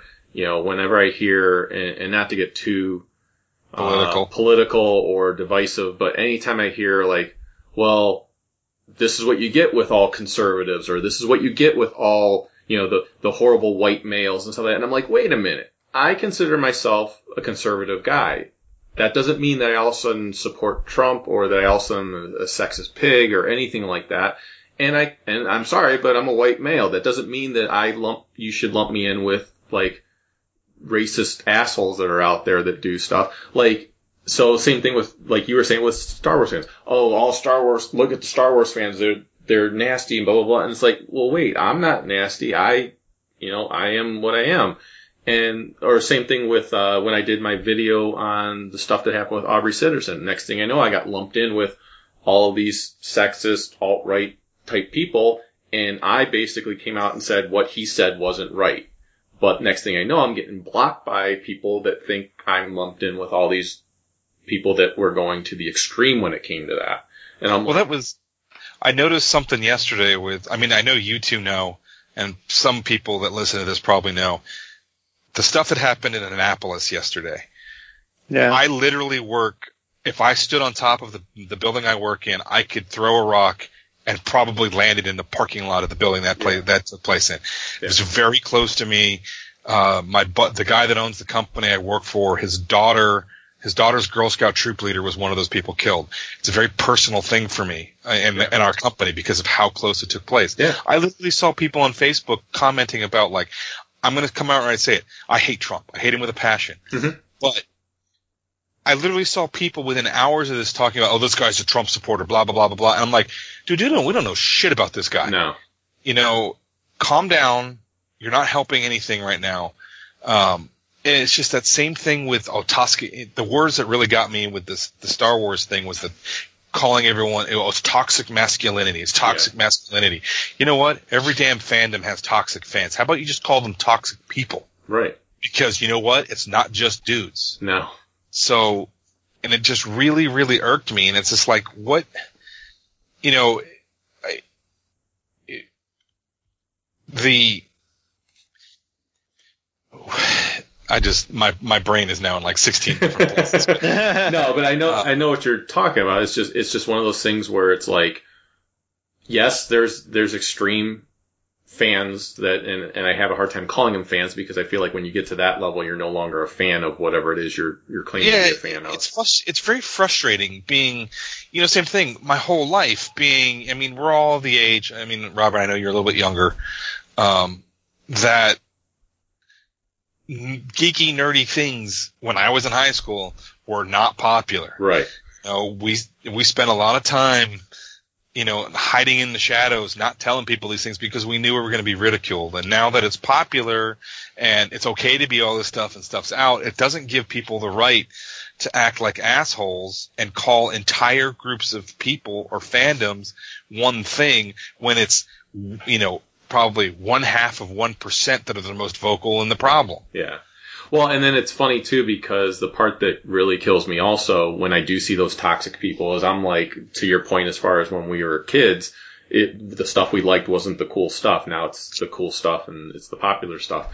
But it, now granted, I didn't face this, but I know a lot of people that did, that, you know, there was, our, the people like us that liked stuff typically were bullied. They were, and picked on because of the stuff that they liked. Now, these toxic fans are are being the bullies that they always hated being treated by in the past. Yeah, it's it's the, the nerd on nerd violence, as it were. Right. It's like it's like how how can you not remember that you hated being treated that way and you're treating other people the exact same way? so, Yeah. Um but uh, maybe it's like the the whole psychological like abused becomes the abuser. Kind yeah, very much so. I don't know. Yeah. It's it's especially on I mean just the anonymity of the internet and just the um, you know it's there's been all kinds of articles about that as being like a part of our culture now, but it's just um, I, know- I in general, yeah, I think this happens across every fan base. You have people who uh, don't like something or are super vocal about it, especially when there's no consequence to saying whatever they want to say. Yeah. Um, to you know to a certain limit, but um, Well, I'm sure you faced it with doing some Joe stuff and some of the other stuff you've done in the past. I'm sure every once in a while Oh, that one yeah. that came through that was just like, "Whoa, dude, where this is fun stuff. Let's." Yeah, I mean, not everybody's a fan of my work, and that's fine. Everybody has their own taste, and there was people who, you know, would would just completely blast me on uh, GI Joe forums, and Uh, you know- stuff. His tank. Don't ever read the comments on HissTank. well, that, I mean, there was one guy in particular that hated my stuff on HissTank, and anybody who tried to uh, give me any kind of plaudits on you know, the work I was doing or my passion for the for the property or any of that, he would just Wow. he couldn't help himself but step in and just uh, just make a big scene, and it was. Uh, I want to apologize now, Robert, for all that. I know, I know. I thought that was your, you know, your synonym, you know, your alias, but uh, I wasn't gonna say anything. It was like I think it was like uh, outrageous Jem fan seventy nine. Was that you or? no, it was yeah. So in general, it's just every yeah. You're never gonna please everybody, and the ones who aren't happy are the most vocal. But it, it, there is a line where it just becomes abusive, and it, and it's just yeah. I, I you know I question that when you say I don't even know if we call them fans anymore. Yeah. you can't take away their passion for what got them into it. But at the same time, when you're being so destructive to a property and a fan base that you claim to love so much, like, what good is that doing anybody? Where's the reward? I don't understand because I, I don't think our minds work this way. I don't understand, you know, the, the benefit, like what do they benefit by being so negative? Well, and then, They're not going to change policy. They're not going to change people's minds. They're just being cruel or, Yeah. Well, and uh, to your point, know. like I'm, I mean, I'm obviously a fan of all the all the stuff we cover on the show. I have been very vocal and do, do not like the Transformers movies, and Mhm. uh, I don't don't care for them. I even the first one, I'm like, there's a lot of it I don't like about the first one. It's probably the best one of all four or five of them, or what, however many they've done so far. Um, but they're atrocious. At the same time, I recognize that the success of those movies have allowed other things that I do like to come out. right. like some of the toys that have come out based on the G1 stuff, some of the comics that have come out and everything else are because of how successful those movies Yeah. were. Like the movie Battleship and all the other great movies. Oh, oh, that movie was so bad. But it, it is kind of interesting seeing how fractured Star Wars fandom seems to be Yeah. it to an extent, because you still have the people who have just never been able to get over that uh, the old E, you know, the legends Yeah. now Oh yeah. Yeah. isn't canon, and it's like, guys, it never was canon. No, That's the was. problem. Yeah. You know, and and um, And they'll argue with you about that. They'll be like, Oh "No, my George Lucas God. said this," and I'm like, "No, No. he didn't." Lucas always said that that was a second level and never right? you know, Lucasfilm even had a term for all that. They had like six levels of canon and Yeah. the, but it's a, it, you know, there's, so you still have that whole group of people that refuses to accept things. And you've got, you know, people's opinions aside on Last Jedi, Disney and Lucasfilm cannot allow another movie like Last Jedi to happen Right. Meaning something that is so incredibly divisive among the fans. They just can't, they can't do that. They cannot do that again because they will really seriously hurt themselves. Yeah. And this whole, then the whole discussion about, you know, the news came out about after last, the reaction to Last Jedi and I, I don't know if I want to call it the bombing of Solo, um, but it definitely not doing as well as they had expected and hoped. And that news broke about, oh well, the we're not we're putting all the other movies on hold for now except for Episode Nine and the Rian Johnson trilogy. And then it was like, no, we're not actually, or are we? Are we not? Like, I don't know what's going on, but it it kind of to me it was. I think I made. I think I may have said something similar to this when we were talking about Rogue One about when um, that Disney got so ex- or Lucasfilm and Kathleen Kennedy got so excited that they could make all this stuff. You know, t- they didn't. You know, the Jurassic Park syndrome. Yes. You got so excited that, that you could, you didn't stop to think if you should. Should yeah. Which I love that And- line. That's my favorite Yeah, line in movies. it, because it, it it can be equated to a lot of things. Yeah, absolutely. It's also being the 25th anniversary of the original Jurassic Park movie. yeah. Um, Yeah. But, uh, and and while we're on favorite lines, mine was "Hold on to your butts." But go ahead, move on. That's a good one. but uh the you know there was so much negativity around the idea of the Han Solo movie I think from the start. Yeah, crap it's Han Solo why do we need this? And then I asked the same question about like I mean I will admit I was just kind of like okay whatever I'll see it but I don't care. Um but the, I like the idea if they're going to do these solo, no pun intended, solo standalone type movies. I think what they need to do is they need to get away from the main, you know, the characters that people know. I agree. You know, Rogue One was great, and I think they nailed it.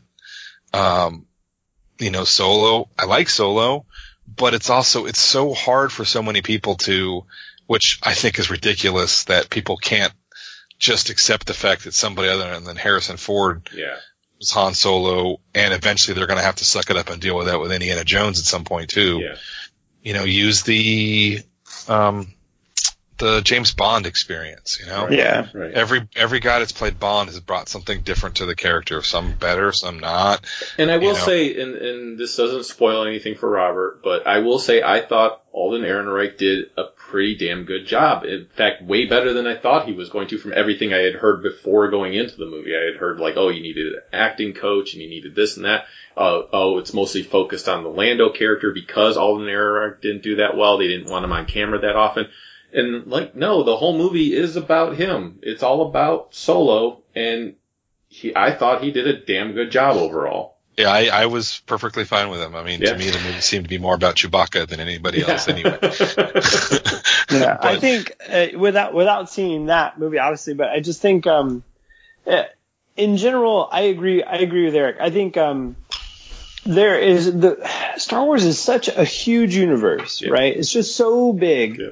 And I understand the passion and love for that core group, and I just kind of feel like. Um, you know, maybe Solo was a misstep as far as the direction to take, i you know, but they seem to have executed it well from everything I've heard and for what it is.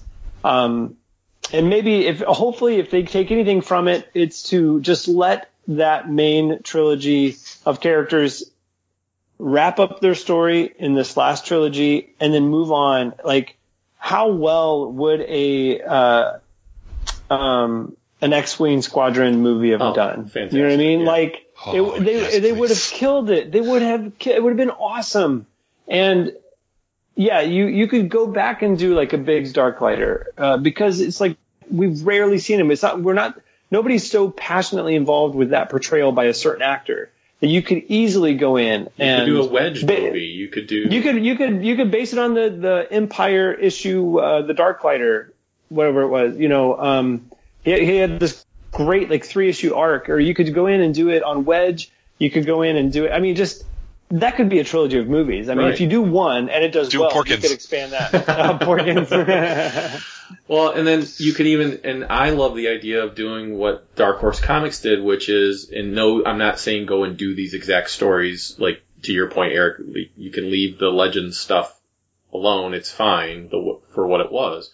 But, Yeah. but I am perfectly fine if you want to go way into the early history of the Jedi or way into the future That's true too. and do something like Legacy did. So um, either one would be fine with me. And, and there you have brand new characters, but you can still like with the Legacy, you could still have it be a Skywalker reveal or a solo you know character, but it's a descendant of that family. So this way, there's still something familiar there. Um, or you can go back to the early days of the Jedi and, and find out how did the Jedi come about. You know, you can do something like that and then you have all new characters, you have a whole new, you have, it's still in the Star Wars universe, it could still have the Star Wars feel, but you have a whole new cast, a whole new, all new characters you get to meet, all new creatures you get to meet, and, and grow to love and everything, so. Well, the, the other thing I think everyone, a lot of people are trying to use, oh, well, they're, they're trying to follow the Marvel, Marvel plan of, well, we can, we can do two or three of these movies a year and they're all, they've all been pretty much good and hits. And I'm like, I think what people don't seem to realize is that Star Wars has a very distinct, like, look and feel for the most part. Yeah. And every movie that's come out has had to basically capture that feel. With the Marvel movies, you can you can do a Thor movie, and okay, yeah, sure, you know that maybe some characters overlap or whatever, but a Thor movie is not going to feel like an Iron Man movie, and that's not going to feel like a Captain America movie, and that's not going to feel like, you know, I don't know if you did. You know, like a Guardians of the Galaxy type yeah. movie. You can do all these different movies because you've got thousands of characters people at least kind of somewhat know, and they're all over the place in terms of feel and style Well, and and look. they, I was gonna say they were all built on different genres because they all Yeah. had their own entities. Where Star Wars was Star Wars, and that was it. Yeah. And I'm fine with them trying some different things. Like I thought Rogue One was a different departure from what we normally think of when we think of Star Wars, but to me it still worked. Um, I'll say uh, without basically copying what has been done before, which I do think The Force Awakens was basically a copy of A New Hope. Um, even though I loved it, I, it, it was essentially a copy of A New Hope. I honestly think the Solo movie is the first movie I've seen that felt like a Star Wars movie that didn't just copy what was done in the past.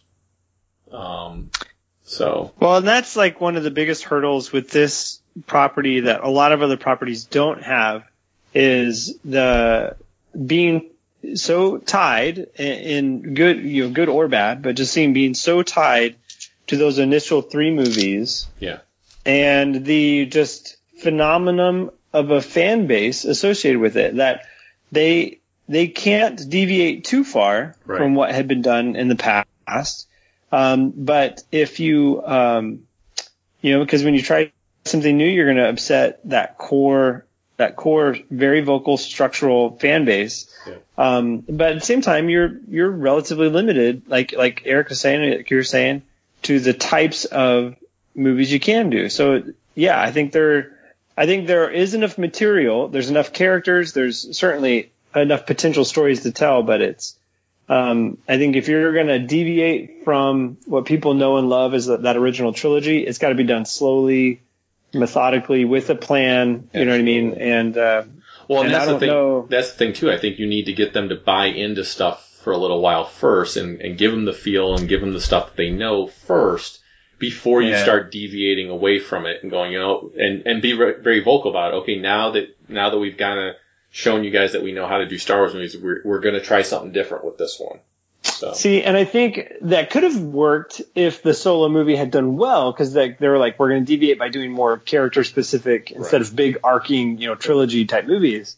Um, the thing is, uh, I think instead it should they should have gone off of the back of Rogue One, even though Rogue One was so closely tied into the canon and and the arc that arc between episodes, you know, uh, three and four. Yeah. yeah, three and four. That, uh, but they should have springboarded off that because they're the only recognizable faces in in Rogue One would be like Vader, Leia, and Tarkin. You know, for the most part, Right. right? Yeah. So then then you go and do your X-wing movie and your or your Empire movie where you're focused on the you know like behind the scenes grunt level star, stormtrooper The troops you know or kind of a, yeah. Yeah. the troops, yeah. Because then you you've already established that you can basically have an entire Star Wars movie with a full cast that isn't returnable, recognizable characters, and it do relatively well. Then you go and do an X-wing movie, it blows up. That opens the doors to do anything that isn't like a Skywalker, a Solo, uh, you know, um, related character. But instead, they go back to the well and do a solo movie, and it doesn't do some, you know, it doesn't perform. You know, then you're kind of back to square one a bit. Yeah. Um, so one last thing, Robert, before Eric and I start Okay. blowing up everything here. Um, yeah. So, uh, getting, I'm trying to get back to when I have other people on besides myself doing the Star Wars trivia again. Oh yeah, yeah. So, uh, these ones are, I think, relatively easy, but, uh, especially for you, Eric. Um, although I think Robert, you'll probably feel they're very easy also. But we'll see, uh, what did Luke Skywalker lose in his battle with Darth Vader? And be specific. His right hand. Yeah. yeah, I guess it. Yeah, I guess it was right hand. Yeah. I, and that's what I wanted was his right hand instead of just saying, oh, he lost his hand. Just So, a hand yeah. or his Could also yeah, maybe argue his innocence. yeah. yeah, I was about to say that. Oh, you beat me to it. Oh, you beat me to it.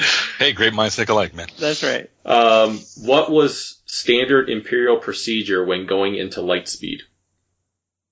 Dump your garbage. Yep. Ah, yeah, yeah, yeah. One. There you go. Okay, I got a couple other ones here. Who was it? No, I thought I thought it was like they say uh, they everybody held on to their butts. No. you know what the funny part about that scene is when they dump the garbage? Yeah. My God, the size of the stuff they're dumping. oh yeah. What Yeah, are they exactly. dumping? Another busted up ship? I know. Uh, let's see. Uh, who was a noisy brute? Oh God, it's 3PO saying Yes, it is. um, it. Uh, can you give us a clue in which movie? oh my God. Uh, I believe. It's Chewy. Yeah, yes, it is Chewy. That's that's who it was. Ah, I I'm gonna saying, got He that. says it on the Death. Star. Yes, yes. Cool. Um, and then the last one here. What did Yoda tell Obi Wan Kenobi he felt in Luke Skywalker? was it? Uh, Him. What was that, Eric? Much anger in him. Yes, Like his father. yes. Much anger. Nice. Yeah, one of the other professors uh, with the guys I teach with, on um, he he he he hounds out a, a Star Wars trivia quiz, pop quiz, Nice.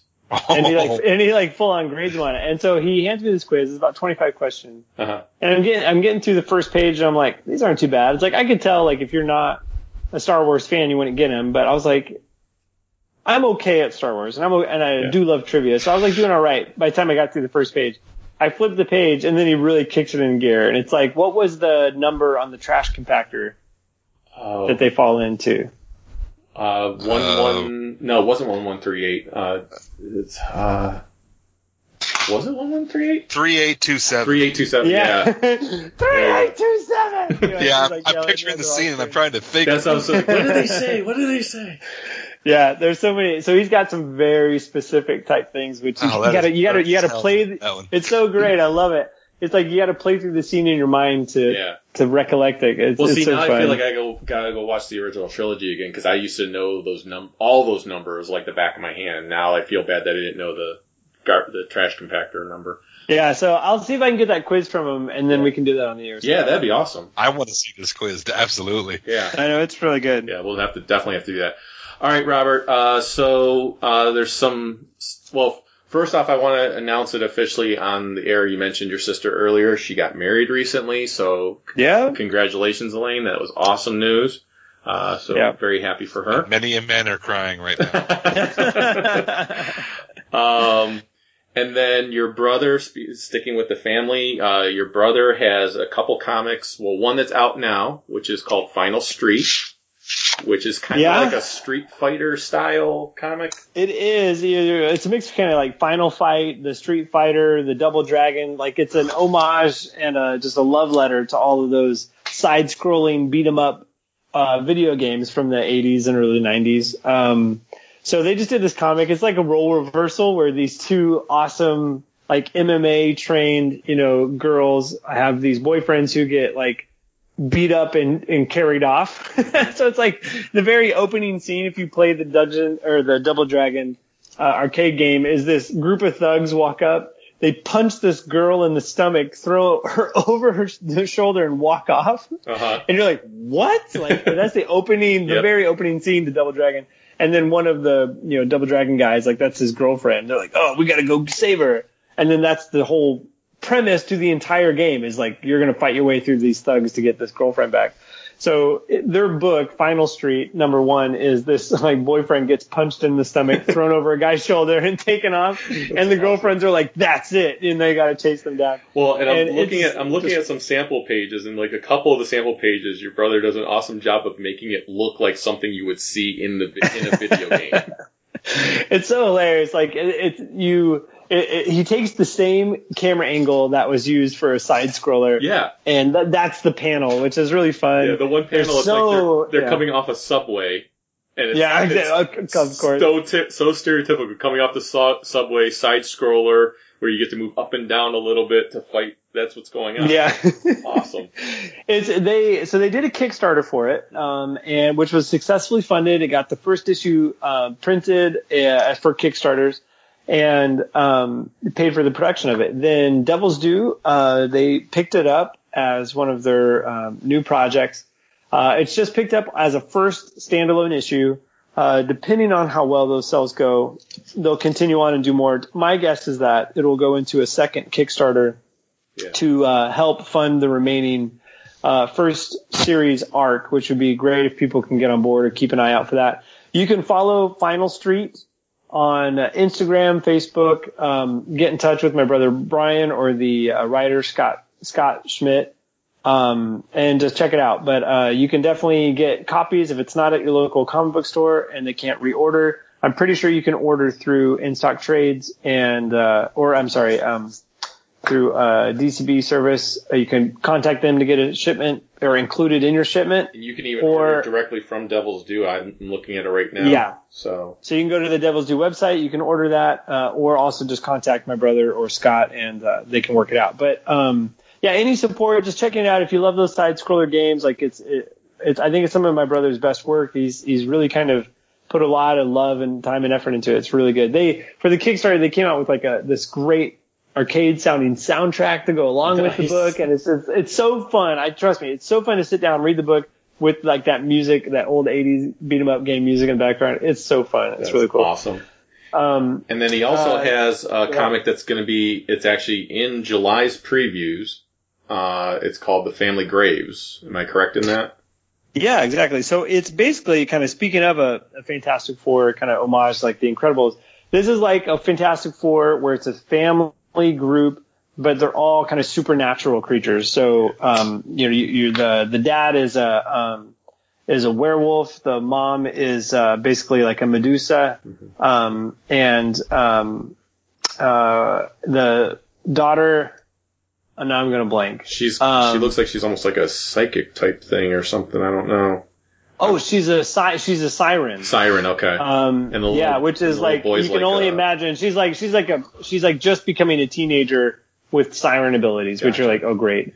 Uh, and then the son is like a kind of like a lagoon creature. you creature, yeah, looks like there's a creature. baby that's almost looks like a Frankenstein type creature so the baby is a zombie. oh, okay. So the baby was born a zombie, and you would think, oh, that sounds gross and weird. But Brian draws it so hilarious Yeah. because literally they'll be carrying the baby and its arm will fall off and they'll just like pop it back on and it's just so it's so hilarious. So they're like they're like, don't swing the baby, his arms will pop off. The next thing is sure enough, there goes the arms. But the um yeah, so that is uh, being published through Comics Experience and Source Point Press. Yeah. So uh, again, you can order that um, through SourcePoint Press or through the Previews catalog. So yeah, definitely want to give a shout out to my brother. Hey man, with all the family news, Brian also just recently had a baby. Um, so uh, Was his first zombie? no, it wasn't. Luckily, they had their fingers crossed, and uh, it was so their first son. His name is Flash um, Ander Atkins, and uh, their second son, his name is Ace. Nice. So I'm like, are you just going for GI Joe names, or what's uh, what's this about? And he was like, no, Flash was actually named after my grandpa. His name was Flash, and then uh, I don't know where they got Ace, but it cracks me up. I love the names for the kids. That's So fun. awesome. Okay, well, I'm gonna head out uh, Okay. so you guys can talk behind my back, and uh, All about you. Uh, We're really not going to talk about Han Solo at all. I don't know. Yeah. Yeah, right. Talk about what a slacker you are. How come you never ne- never come up further north so I can actually see you? I know. Other than New Jersey, where I have to drive for like three hours. But well, uh, I but yeah, I was going to say, in all seriousness, though, Robert, you and I will be in communication to have you on again soon. Uh, so yeah, uh, the one big thing I heard from uh, Joe Con is that we got to do more animated episodes. So Oh, I'm. I'm looking forward to that. Yeah. So Well, Yeah, I la- you. Okay. you know what? Last time we were supposed to have all four of us on for it, and you and I Shannon both bailed on me last minute. So, I know, I know. so listeners Uh. just listeners just realize I It is me. I I'm not try saying to it's get not me. I try to get them on. I go, when are you guys available? And then I make it happen, and then they don't show up. So That's true. That is very, very true. no, we will we will definitely get an animated episode out uh, very soon because I told Rob, or I told uh, John when we did the last one. I think we're two episodes away. Like if we do five episodes each one, I think we're like two episodes away f- from finishing off season one. Oh man, that's so awesome. So yeah. I would like We to get do it. those done before the end of this year. So that means Yeah. do two more episodes of five, you know, five cartoons, um, Right. each one, and, and we should be done with uh, season one then. So, so we're gonna make that Cool. happen. All right, sounds good. All right, well, have a good one, man. All right, take it easy, guys. Take care. Later.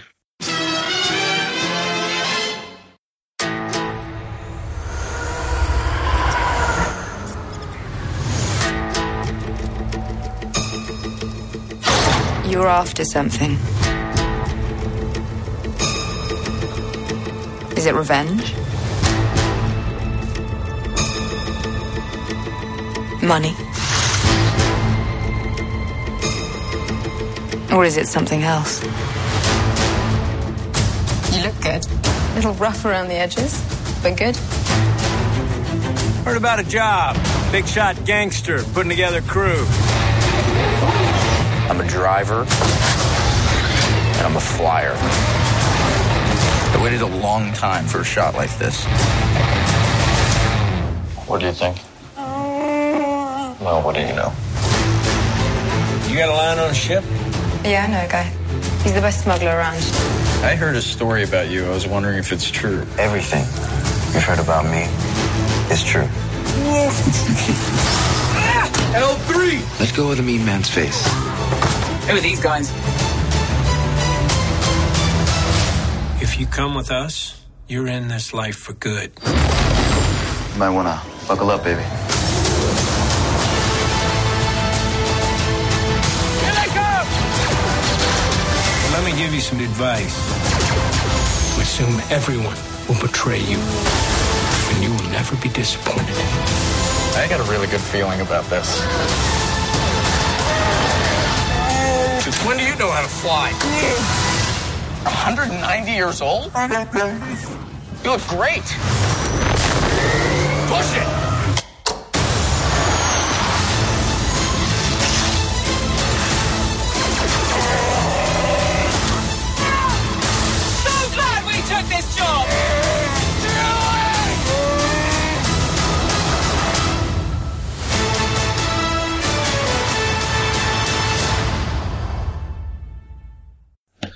And then there were two. And then there were two.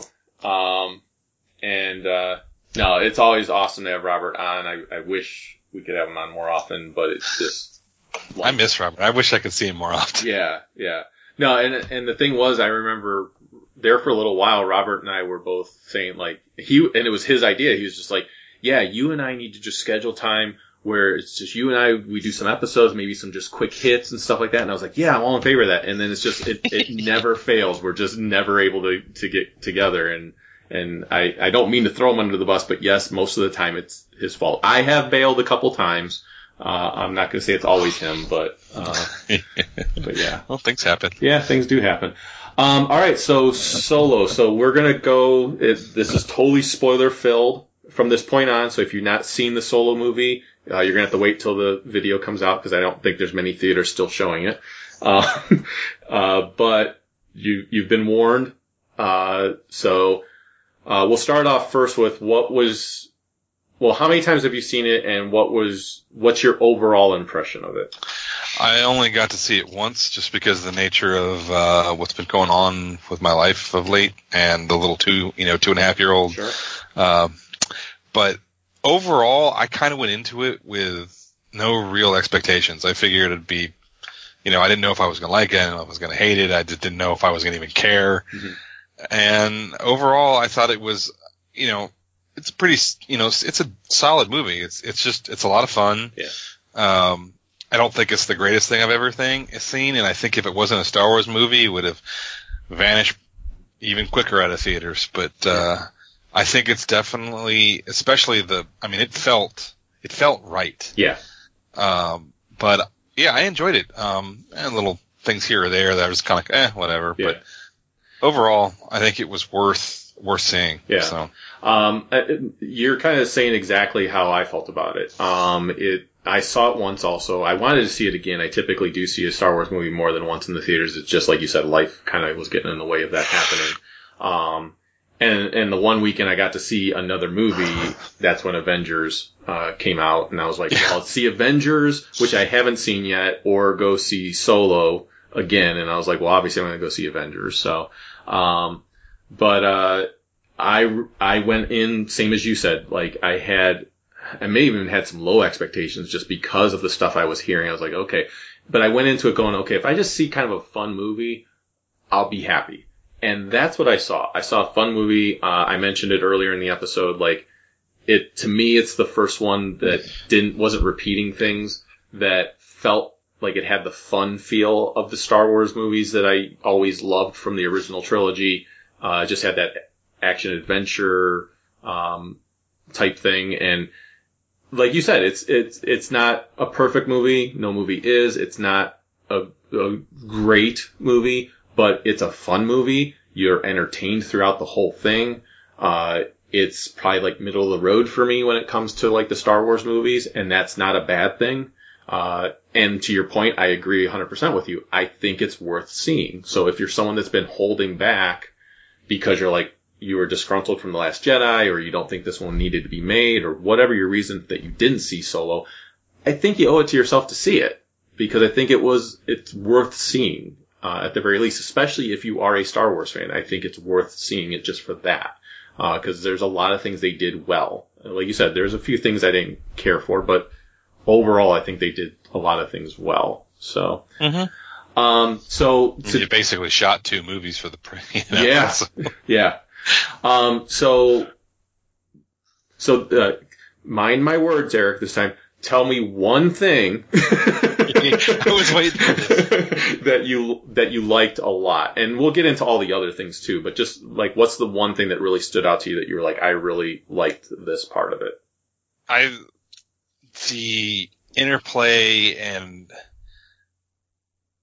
between Han and Chewie with Alden and Jonas, Mhm. those two together were spectacular. Yeah. They made me feel like that relationship mattered to them both. Yeah. And that is absolutely, if that didn't work, the movie doesn't work. Oh yeah, totally agree. For me, Um, that was the best part of the movie was those two. Cool. Yeah, and I'll totally agree with that. Um, the other one I'll throw in there, which I would think you would agree with too. I haven't heard anyone disagree with this statement, is that Donald Glover was the perfect young Lando Calrissian. He had that role down, like mannerisms, accents, like how Lando, you would expect Lando to act. He was spot on with that role. Yeah, he was, he was really good. L3 is the one thing I didn't really care for. I am there with you.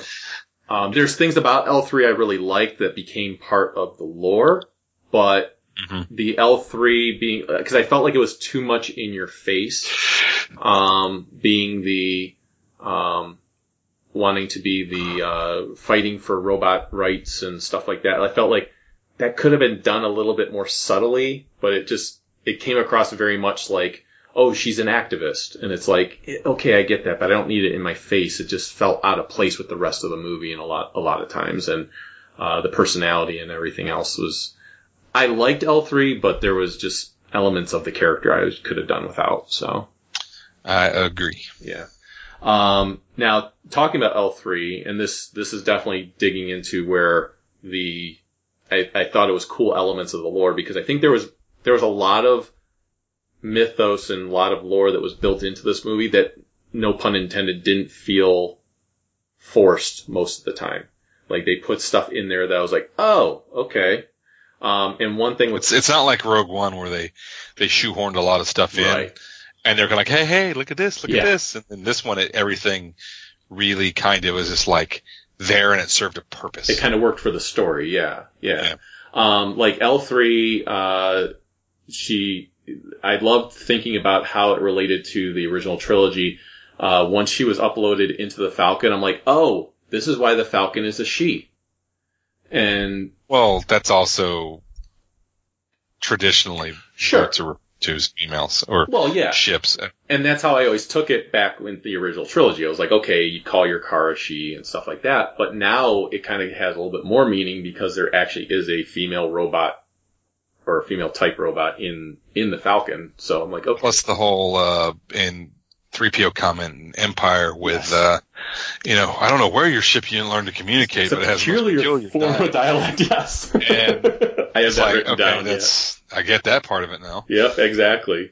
Um, and then how Han has to hit the Falcon to get it to start up because L3 had to hit herself to, Yeah, a couple. Of, yeah. Oh, I didn't think about that one. yeah, Yeah, that's a good one. yeah. Um, and obviously she has the best nav computer, uh, which Yep. allows the Falcon, uh, in, in the, uh, original trilogy to, to be able to do some of the things that, uh, it's, it's not like Dustin Crop Boys, uh, boy. But, uh, yeah, so, yeah, I did, that, when she hit herself the one time, I was like, oh my god, like it totally popped in my head, like, oh my god, Han had to hit the, hit the Falcon to get it to start up. um, so, uh, we also find out how this was something I never thought we needed an explanation for, but I actually liked that they did it. We find out how Han Solo got his name. Yeah, I know a lot of people will. That caused some consternation with people. hmm Um, we're like, oh, well, he didn't really. It's like whatever. It's it's fine. I mean, if he doesn't really know what his last name is to begin with, Right. if he's an orphan living on the, or I guess he wasn't an orphan.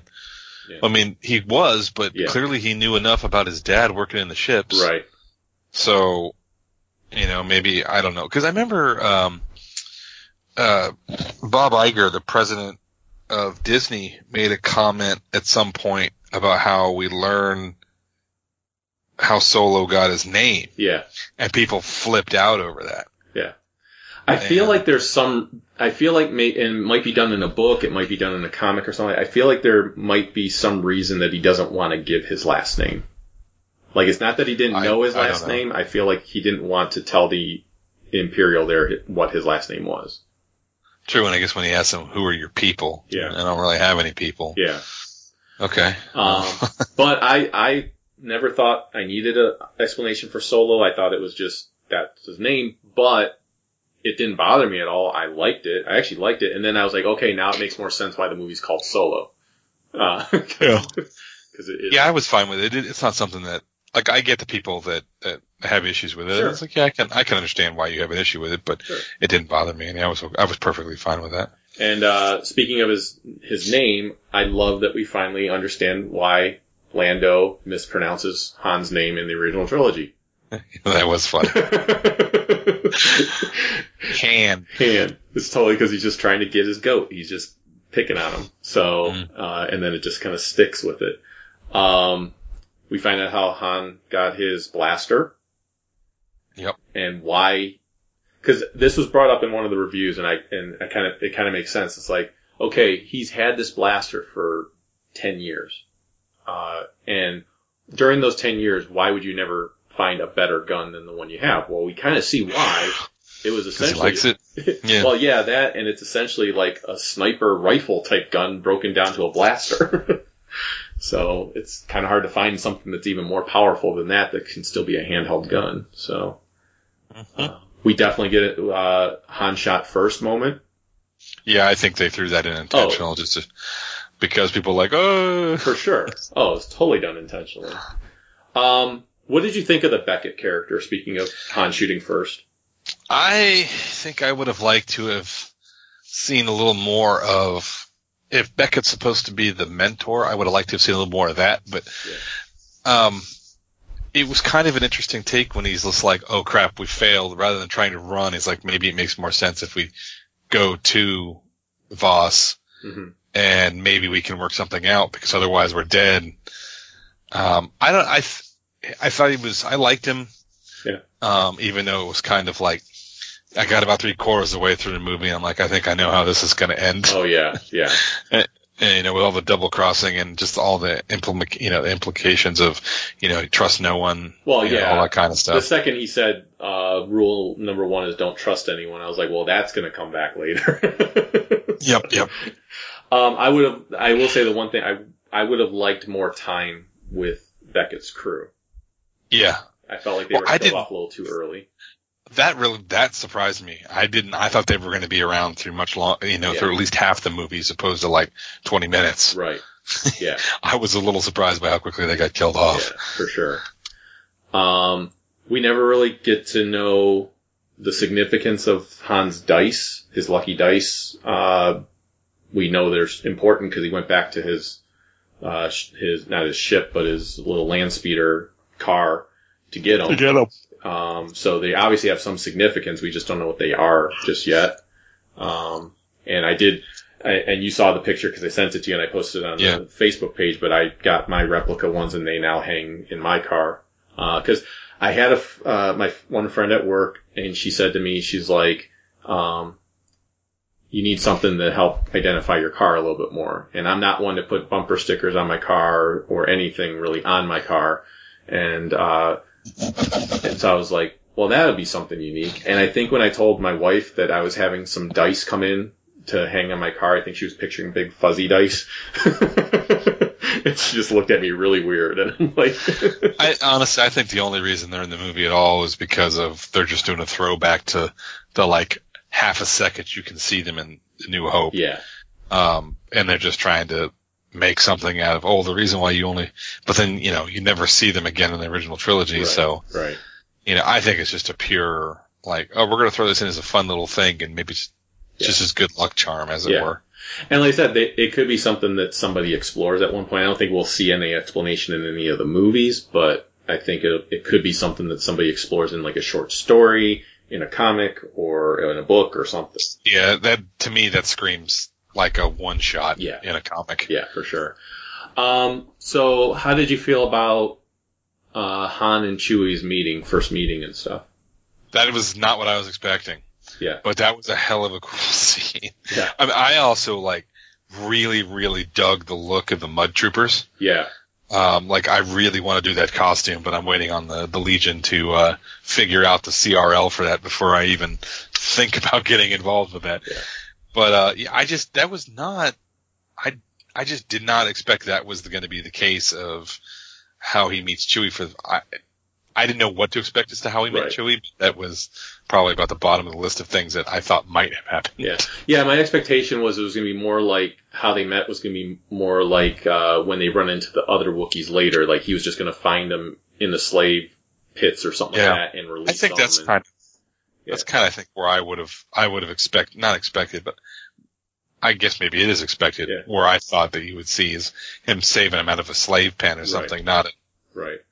Um, but I liked what they did. I, I thought it was good. Um, I did hear some people make grumble again, fans grumbling about stuff where they felt like, well, that kind of takes away from Chewie off owing him a life debt. And I was like, I don't know. I still think Chewie owes him a, a life debt. yeah I, there I know I know you always have the, the the question about is Chewie a uh, sidekick or a, Yeah. a partner yeah. and I don't like we all know like the life debt has been mentioned in one of the aftermath books. Yeah. So clearly there's a life debt of some kind that comes about at some point, but I don't know if what we see in this movie is ever the time when there's when the life debt comes into place. Yeah. Um, because okay, yeah, he he rescues him out of the ca- out of that cage or that pit thing, but it's also benefiting himself. It's not Yeah. like he just walked by and popped a cage open and rescued him. So Right. I don't know if that's supposed to have happened in the movie or not. Um, and how that, I mean, cause whatever, whatever, whatever there is with the life debt partner, whatever that crap, Yeah. clearly the two of them, you know, they're devoted to each other. Yeah. Yeah. So whatever the outcome is, it's, I don't know, but yeah. And I will say, I don't know if you agree with this, but even Chuck admitted to this that at least this movie, you know, going back to that debate, he said at least that movie, he says, makes me. Re- he says, I'm not changing my mind about it, but it does make me lean a little bit more towards Chewie being a partner and not a sidekick. well, I would say if you just go based purely upon this movie, they're partners. yeah. But because the life debt exists and Chewie ultimately has this thing that he has to, that's why I don't say that they're full partners on the, eh, from the original trilogy and all that stuff, is because as long as that life debt exists, Chewie's never really truly on equal footing because he's ultimately has to pay back. Yeah. Well, and and I think That's- and I can't remember the phrasing you used, but uh, but I remember like we talked about that on in the like the group page on Facebook, um, because I stated very clearly like here's what my definition of a sidekick is, and Chewie does not fit that definition of a sidekick. Almost any other character you mention, like Robin or anybody like that, totally fits that definition of a sidekick. And for me, Uh, that definition is that they're being trained by the hero uh, to eventually become the hero, and that doesn't fit Chewie at all. He's not being trained by Han. He's not going to be taking over for Han as the hero or anything like that.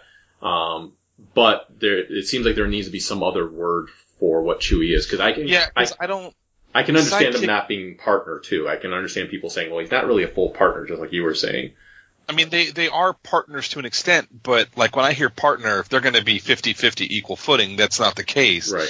And like, yeah, I think I did say the sidekick probably isn't the right term because, I mean, I hear the word sidekick and yes, I do think of stuff like Robin and Superboy and whatever, you know, all the, all the traditional, but you, a sidekick also isn't necessarily that. It's like I hear the term sidekick and I also think of, you know, somebody that maybe you're not necessarily learning anything from him, but you're always hanging around him Yeah. for whatever reason. It's not just about training and learning. It can be other things. But yeah, I don't think sidekick is the right word. but, Yeah. There must be you know, something else. like it's it's obvious. It's very clearly a complicated relationship. Oh yeah, for sure. So- for sure.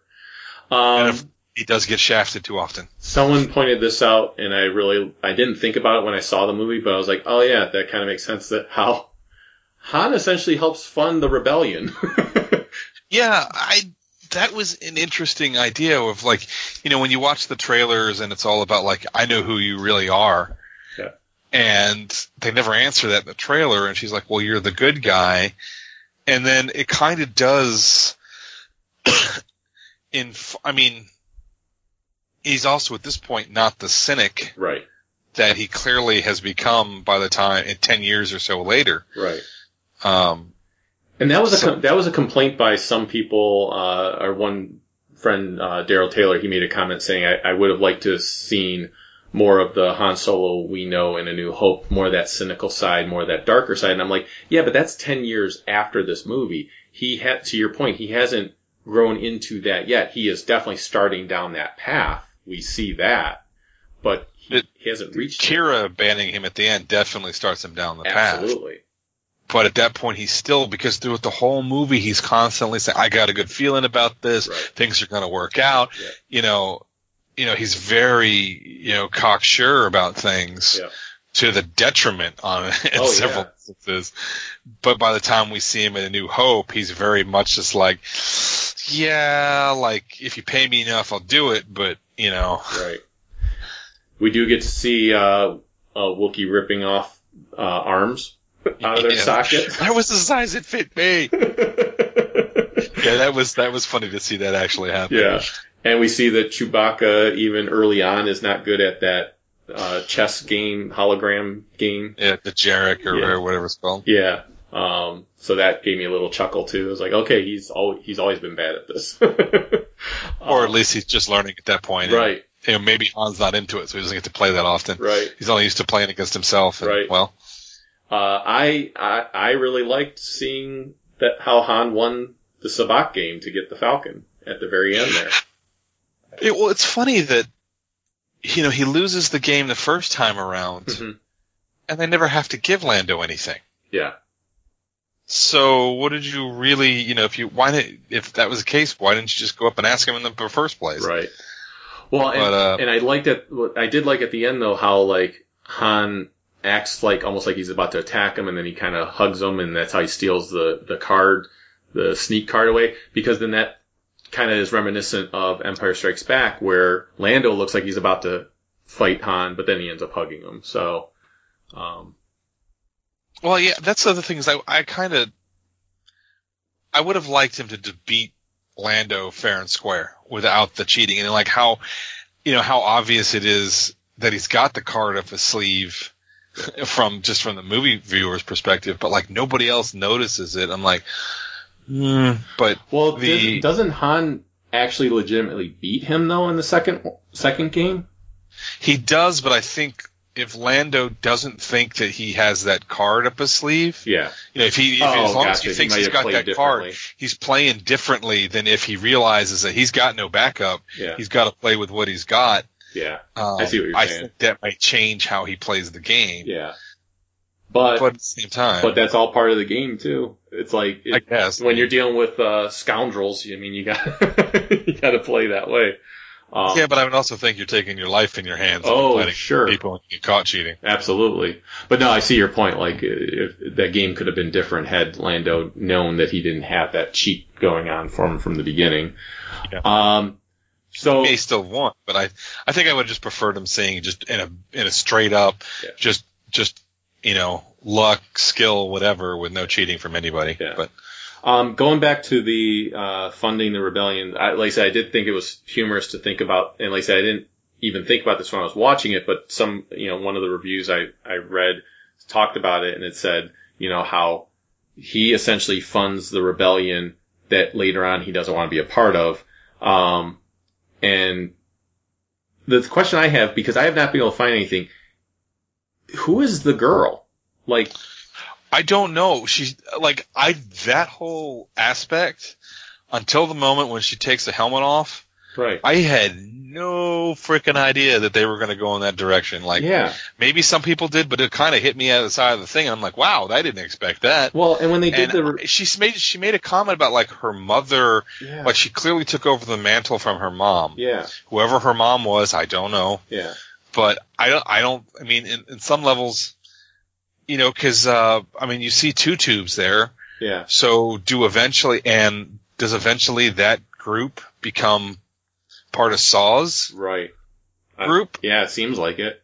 So, you know, I don't, I mean, and what happened to, I mean, Enfys must have been killed along the way somewhere in those 10, in those years. But Yeah. Well, and Yeah. the thing was when they revealed her, I felt like the way they revealed her, it was supposed to be as if I would was supposed to know who she was. Like, I didn't get that. I just got the feeling that like, you're just supposed to understand that there's been a history between her and, uh, Beckett. yeah.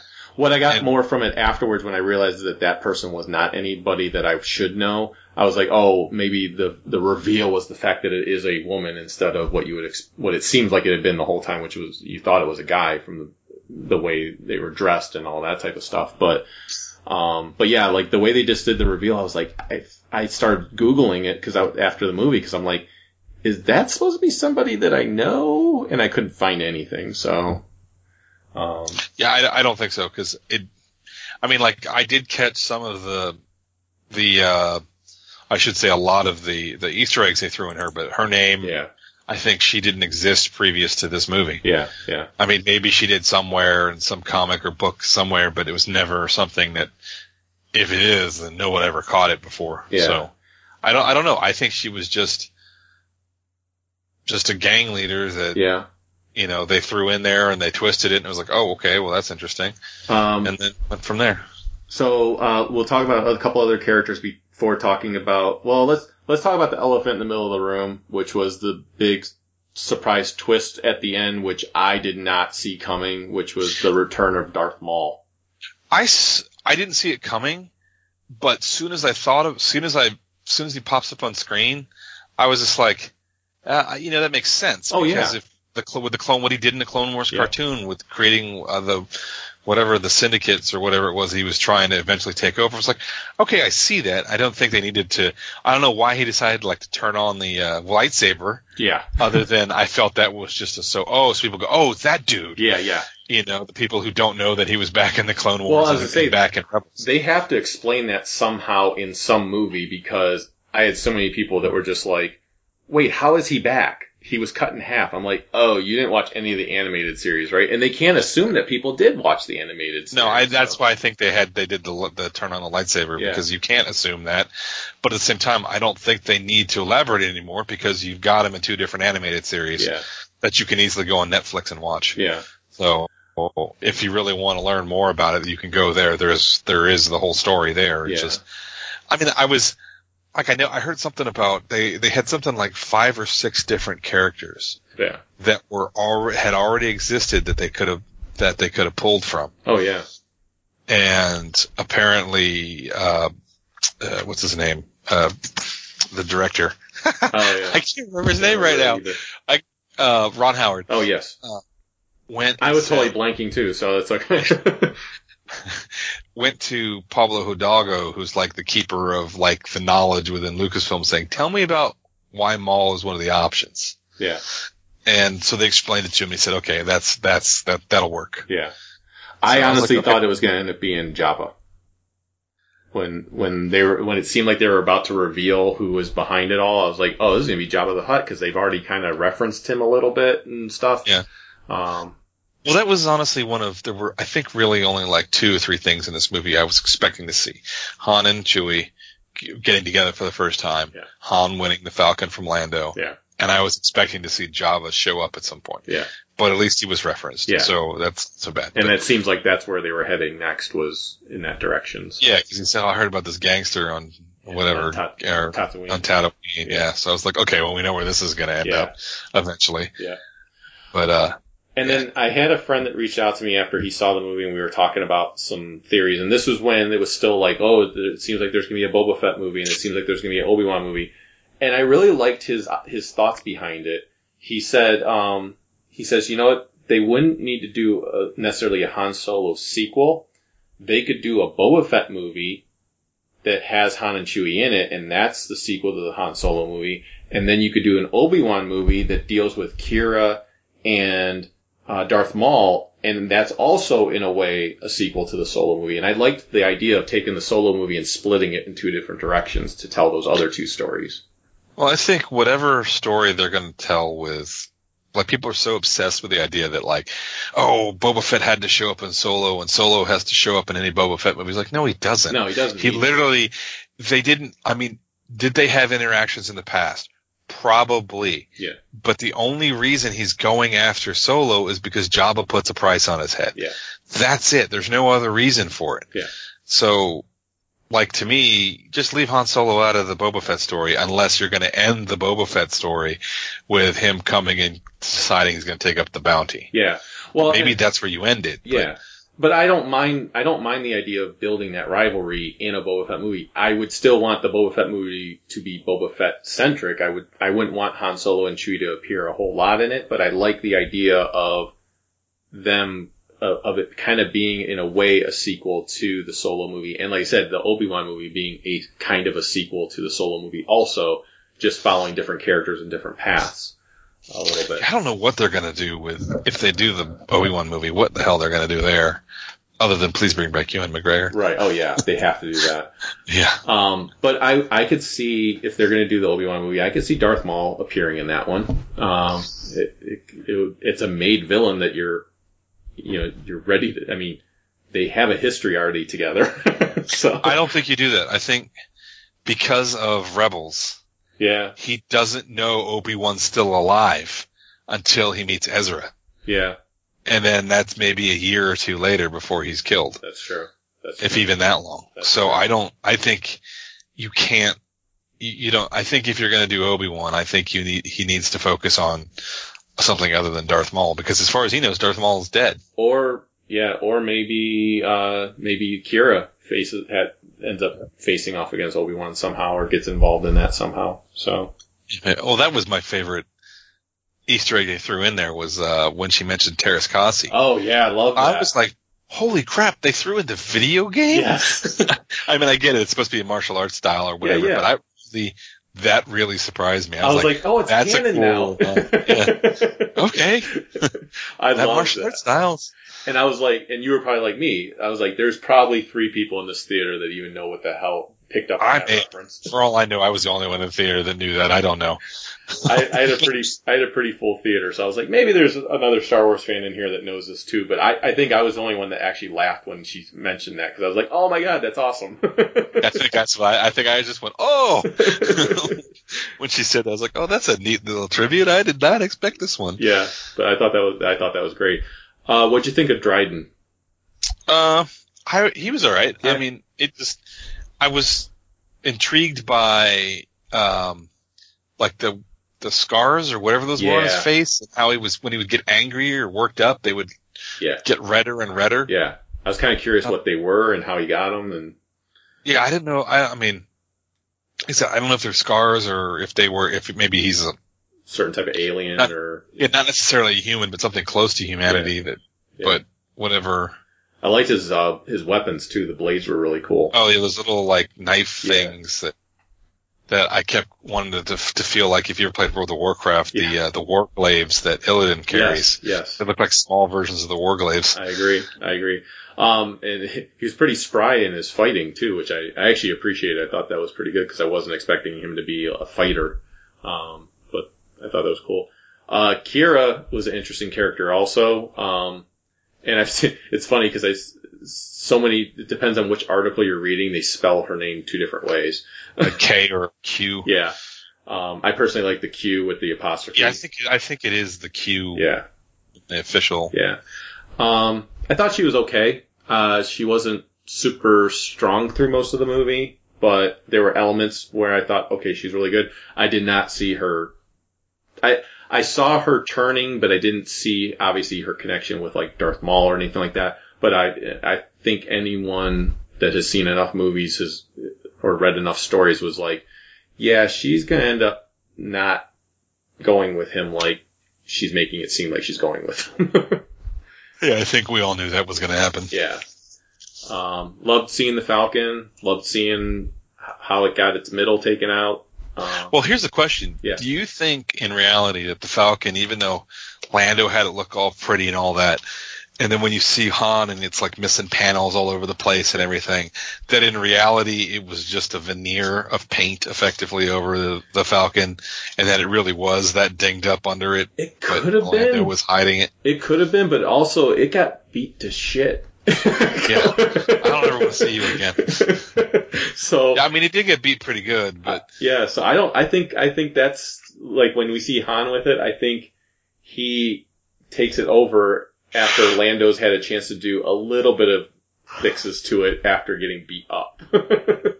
um, I think it's still suffering from that that like uh, damage that it took on. So well, he may also have done tried to do stuff like remove stuff he doesn't need in order to uh, Yeah. bleed weight. yeah, So it goes, so it's a, it's faster in theory in in uh, in atmosphere and Yeah. maybe more maneuverable or something. Because I mean, clearly he changes out the uh, the cannons. right. You know, he fires off the. I, I didn't realize that was the escape pod. Yeah, I thought it was like a cargo pod or something. Yeah, I did too. I thought the same thing. Um, Um, I liked the, uh, I, I liked that we got to see the, uh, the smugglers bins in the, in the floor, uh, when they, that was cool. Um, And is the closet where in Empire where they're like Leia's working on the uh, something in the in that little tiny room, and then Han walks in there, and that's where they kiss. I think so. Yeah. That's what I thought, because that's because I like the the layout of the Falcons always kind of confused me. Yeah. Yeah. Yeah. And in this I- I movie, kind it's Lando's wardrobe room. uh, Yeah, and the fact that the uh and now the question is, did Han is Lando wearing Han's clothes or is Han wearing Lando's? That's true. It's very true. Um, yeah, because it it seems because when you see Return of the Jedi, he's wearing. Uh, well, at the really at the end of Empire, you see he's wearing Yeah, the he's got vest the and it- clothes on. Yeah, he's got the Yeah. clothes on. It's like, well, did he just go back there and grab stuff that was his to begin with? So, And then uh the uh the skiff guard that Beckett's wearing. Oh yeah, That's also what Lando wears at Jabba's palace. yep, that's true. So Um, yeah, uh, there was just a lot of, like you said, there was a lot of that stuff that I think served the story instead of just being shoehorned in. mhm. Um, and that's that's one of the things that got me giddy watching the movie because I was like, oh, I'll watch this again and again because I like seeing those little references, and they weren't really, like I said, they weren't forced in there or anything like that. They just worked for the story. Um, and like I said, on top, and then on top of that, it was just a fun movie. So I walked out of it going, I literally walked out and walked past a theater that was just starting to show it again, and I wanted to walk right in there and start watching it again, um, which is what I probably should have done, but I had to get home that night. Back in if I was single, I probably would have done that. Oh, if I was single, totally would have done it. But uh, yeah, I had a wife that would have wondered, why aren't you home yet? Yeah, I think plus I had to get home because I saw it at like ten o'clock on like a Sunday morning or something, and I had to get home so the wife could do something and I could watch the kid. yeah. See, I I saw it seven, uh, much like all the other Star Wars movies. I saw it opening night as early as I could. Uh, I saw it at seven o'clock on that Thursday, and so when I got out, it was just after nine. And so I could have gone and seen it again, and I would have gotten out like maybe a little after eleven, um, or around midnight, which would have been fine. But like I said, my wife would have been like, "Why are you? Why are you still not home?" What are you What are you doing? Uh, nothing. Nothing. Just We're all good. We're all good here. we're all How good are here. um. So that's all the notes that I had for it overall. Like I said, I really did enjoy it. It. Um. I thought it was well done. I think it's worth seeing. I definitely plan on watching it again and again. Uh. There's you know stuff in Dryden's office that I want to kind of see again. Uh, Yeah, because I didn't like I didn't catch that the you know like the crystal skull that's in there is actually like the skull of the, on the cover of one of the, the Han Solo novels from back in the day. Um, apparently the idol That's from right. Indiana Jones is in there. Yeah, the fertility idol I heard was in. there. Yeah, and, and then the- that. like I saw the suit of armor, but I just kind of was okay, whatever. It's a suit of armor, and they're like, well, this is like pre, you know, Mandalorian wars with the Jedi Mando armor, like Yeah. ancient Mandalorian armor. So people I know in the in the Mando Mercs Club were like, ah, you know, they were all they were all mad because like that's just not the armor. It's like whatever, man. It's in the movies. I think they win. Right. Well, Um, and I've got the I got in my hands right now the official guide, the DK one, which is Oh yeah, I actually had that. Um, it's on a bookshelf on the other side of the the room, Yeah. but. Yeah, the uh I mean then there was the Womp Rat that you saw on uh Corellia right at the beginning. Yep. Oh, that was such a cool ass opening scene where where you see you see the the bridge of the Star Destroyer being moved on to the Star Destroyer. I was like, I want to see more of that. Yeah. you know, and it also gives more credence to when he says, you know, not the local bulk cruisers, but the big Corellian ships, Yes. and and there's literally an Imperial Star Destroyer being built on Corellia. yeah. Um, Yeah, so there's like, that, uh, the MyTag crystal is the, uh, skull that you're referring to. Uh, Right. So I, am looking at that. I'm looking at the room right now, so. Um, but yeah, they have like certain creatures that were preserved. You got the, yeah, there's the near complete set of old Republic era Mandalorian Rally Master armor. mhm. Um, so that was there. I don't see the idol, but yeah, I heard that it was in Yeah, I've heard the idol was there, but I, I mean, maybe people were confusing it with something. I don't know, but whenever the Blu-ray comes out, people can Yeah. can go through it frame by frame by frame Exactly. and see what what is or isn't there. Yeah. But then there's like uh, the mummified hand of the lost king of Duro. in Interesting. there. Yeah, I remember seeing the hand, and I'm like, okay, that's weird. Yeah. There's Ald- Alderaanian uh, armillary sphere. So there's like a globe of Alderaan. Okay. Oh. There's a traditional Noghri carver set. Oh, really? Yeah. That's interesting. Yeah. Okay, that's a cool little twist. Yeah. So, yeah, some cool things that it references in there. So, Yeah, I'm curious to see like, I mean, I know like people like to, uh, you know, you posted up ranking all the Star Wars movies. I'm like, eh, I don't really like doing that. yeah. Uh, just because it kind of, I mean, it's always going to be number one is probably always going to be the original, and Yeah. the worst is probably always going to be Attack of the Clones, and everything else just kind of falls in the middle there.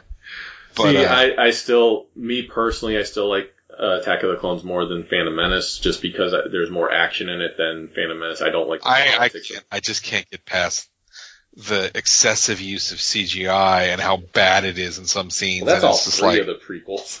oh man, like why in the hell are you cutting a virtual fruit? yeah. For God's sake, just give them an apple and paint it a different color. You know? Oh, But, believe me, uh, the romantic stuff is the stuff that I oh yeah, those out. those two have no chemistry together. No.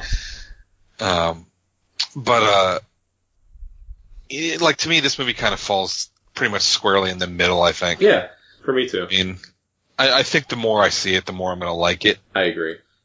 Um, And I'm kind of like you. I, in regards to the Last Jedi, I think it's still overall my favorite of the new movies, only because I actually like the fact that it's got so much weight to it, and there's so much there to really digest. Um, but the more I watch it, the more the things I don't like about it are standing out.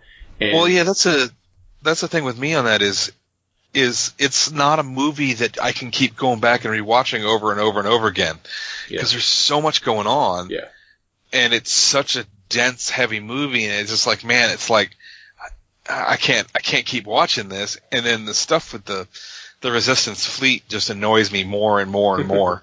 like I still love, I love all the stuff with Luke and Rey and Kylo Yeah. and and all of that. Like I love all of that, and the Canto Bight stuff is still fine, but Yeah. the Resistance fleet stuff just there's so many things that just they bugged me then and they bug me worse now. And I will say the Canto Bight stuff bothers me a lot less the more I see it. Because the first time I saw it, I felt like, man, that just dragged on. That section could have just been done so differently. And now the more I've watched it, I'm go, you know, there, that part doesn't really take up that much time of the movie, and it's it's really not that No, bad. It, doesn't. it, it really does. I just the only thing I I would like them to have changed is to cut cut down the uh, fathier um, escape. Yeah. Now, if I was, uh, if I was to, and I'm not going to rank all of them, but if I was to rank all the Star Wars movies based on what I thought cinematically, like, not my own bias, my own personal bias, but the ones that I thought cinematically were like the best movies, um, Rogue One would be in my top three. Uh, I would probably still put Empire number one. Uh, I think that one's just, I, I honestly think that one is a masterpiece of a movie. Um, even though it's not my personal favorite of all the Star Wars movies, I When you say cinematically, do you mean movies you actually saw in theaters or just like the cinematography? I mean like cinematography. I mean like, Okay. I mean as far as like if I was to view it not as a fan but as a critical movie viewer where it's like, okay, if I'm looking at this not as a Star Wars fan or what I personally like, but just as a as a total critic of a movie, I think Empire is probably the best out of all of them, and I think Rogue One is number two or three um, out of all of them. Um, a New Hope could definitely have an argument for that to be in the top three as well. Um, and even though Return of the Jedi is my personal favorite, I think that one's probably pretty low as far as the quality of it and everything. Um, See, I put I would probably put Return of the Jedi up pretty high just because they're you know when you've got the space battle and all the models and stuff going Sure. on with that, all the stuff going on with the Endor fight, and then you know and the the Luke Vader uh, lightsaber battle. Sure. There's there's three different, very distinct situations happening at the Yeah. same time and in pretty different types of locations. very true. Very so true. I don't know. But, but Yeah, I Rogue mean, One I think would probably be up there pretty good, pretty high too. Yeah. Um, and like I said, that's just taking my own personal feelings out of it completely. If Mhm. I was to actually just critique them as films, uh, but that's not what I was doing that list for. That was it was meant to be like, what do you like, what do you not like? Yeah, yeah. Um, but, um, but yeah, it's and and I I just like seeing people's personal tastes when it comes to it, and I I liked what you did too, as far as like kind of just grouping them. Like here's the original trilogy, here's this, here's that. Yeah, it's really hard for me, especially with the original movies, to Yeah, to not that. take them as one group. Oh yeah, I'm the same way. You know? When someone asks me what's your favorite movie, I go Star Wars. They're like, oh, the the which one? And then I go, well, the original trilogy. I kind of consider them all one movie. yeah, it, it- it's just for me, it's been the basis of everything. I mean, it's Exactly. you know, uh, it's it's just the basis for so much stuff in my life. Right. Um, and you know, I mean, other than my kid being obsessed with Toy Story more so than anything, but Sure. man, he loves the hell out of Empire Strikes Back. Yeah. He sees Vader and he gets so excited. Yeah. Yeah. Oh, oh! like he runs up to the TV awesome. and starts pointing. Yeah. So, No, that's uh, awesome. and when the AT-ATs fall over, he goes, "Oh no!" nice. so, Um, anything else you wanted to mention when it comes to Solo? Anything else that stood out for you? Anything else you wanted to talk about? no, I think I'm I'm looking forward to it coming out um, for home release. Yeah, me too. um, so I can really get into it some more because it's this is the first since um, the prequels have come out. Like I saw each of the prequels four, five, six, seven times at piece. I've seen you know Rogue One I saw three or four times in the theater. Uh, Force Awakens I saw seven. Last Jedi I saw three. This is the first of like you know since the original trilogy that I've only seen once in the theater. I'm right there with you. Uh, it's yeah, since the the original trilogy, I only saw each one of those once, but uh, the prequels, all of the prequels, I saw tw- at least twice in the theaters. Uh, Force Awakens, I saw three times. Uh, Rogue One, I saw three times. Last Jedi, I saw three times. Um, and then yeah, this is the first one I only saw once, and it wasn't because I didn't want to see it again. I just couldn't. I just didn't have the opportunity to go see it again. Um, Yeah, that was the same. I just didn't like. Uh, Avengers came out week before, week before, week after. week after. Yeah, because I saw the same thing. I saw Avengers the opening weekend as well, and Yeah, was, same here. you know, And uh but yeah, this will be one like that I'm actually eager to watch again because like I said, I really did enjoy it. And uh I think it'll be a lot of fun just to sit and watch it in my home uh and watch it st- and this is honestly one I could like I've watched all the other ones at home again and watched them multiple times, but this is one like like I said, it had that fun feeling of the original trilogy. And it's the first one I actually felt like, oh, I could probably watch this one like over and over and over again and still have fun watching it every single time. Um, yeah. And there's not really any scenes that are, I don't want to say overly harsh, no, but other than the Mimban scene where he's part when he's a mud trooper, yeah, and and like the holy crap, the World War One kind of feel of Yeah. trench warfare that's going on on that planet. There's not really a lot in this movie that's like heavy or anything. yeah, it's it's a very light It's a, You know- it's a light adventure movie. yeah, pretty much. Yeah. I, it's, and like you said, that's kind of how I felt always about the original trilogy. I just felt like they were, I mean, there was depth to them, of course, the original trilogy. There's a lot of depth to them, but they were always, that depth was always underneath the light, fun adventure. So, Yeah. um, If you- all right. Uh, well, how can people find you? Is there anything you wanted to plug? Uh, Not really. Okay. Um, other th- other than uh, I know Celebration Chicago next year I'll be at, Cool. but um, outside of that, I mean, I'm on Twitter and I'm, you know, if you're, I don't really say much or do much on Twitter, and uh, you know, you can easily find me on the, the Star Joe's Facebook group. So Um, yeah, and with it being the celebration being in Chicago next year, I'm like, yeah, I, I might try to make. Oh. I don't know if we, if we can hit that real quick, but Yeah. holy crap! I could not believe that the first off, it's five days. yeah, I know. which I was like, this is a goddamn trade show. Yeah, What is going on? yeah, Um, but then the full weekend, the full show passed, sold out Sold in a out. day and a half. yep, And I was just like, what? Yeah. Like the last two, uh, Orlando and Anaheim, the last two didn't sell out the full weekend pass until they went on sale about the same time. It was, um, what is this, June? So they went on sale May and didn't sell out until like December yeah, or January. yeah, Um, but the fact that the full weekend pass is gone and like the Saturday pass is gone, yeah, I'm like, what? Like the the Chicago Convention Center is like the largest in the nation. yeah, I don't know. I mean, I know they're not taking up the whole convention, and there's another. I think there's another convention going on at the same time in another wing. yeah. I don't know. Like, and they claimed ReedPop claimed that it's the same number of passes as there was for Orlando um, last year. yeah. And I'm like, I, what, what, what? Like, so here's the question is, what changed? Right. Um, the, with the fan backlash, you know, with the big backlash against Last Jedi and Solo doing, you know, I don't, I don't know if I want to call it a bomb, but it, so it did okay, I guess.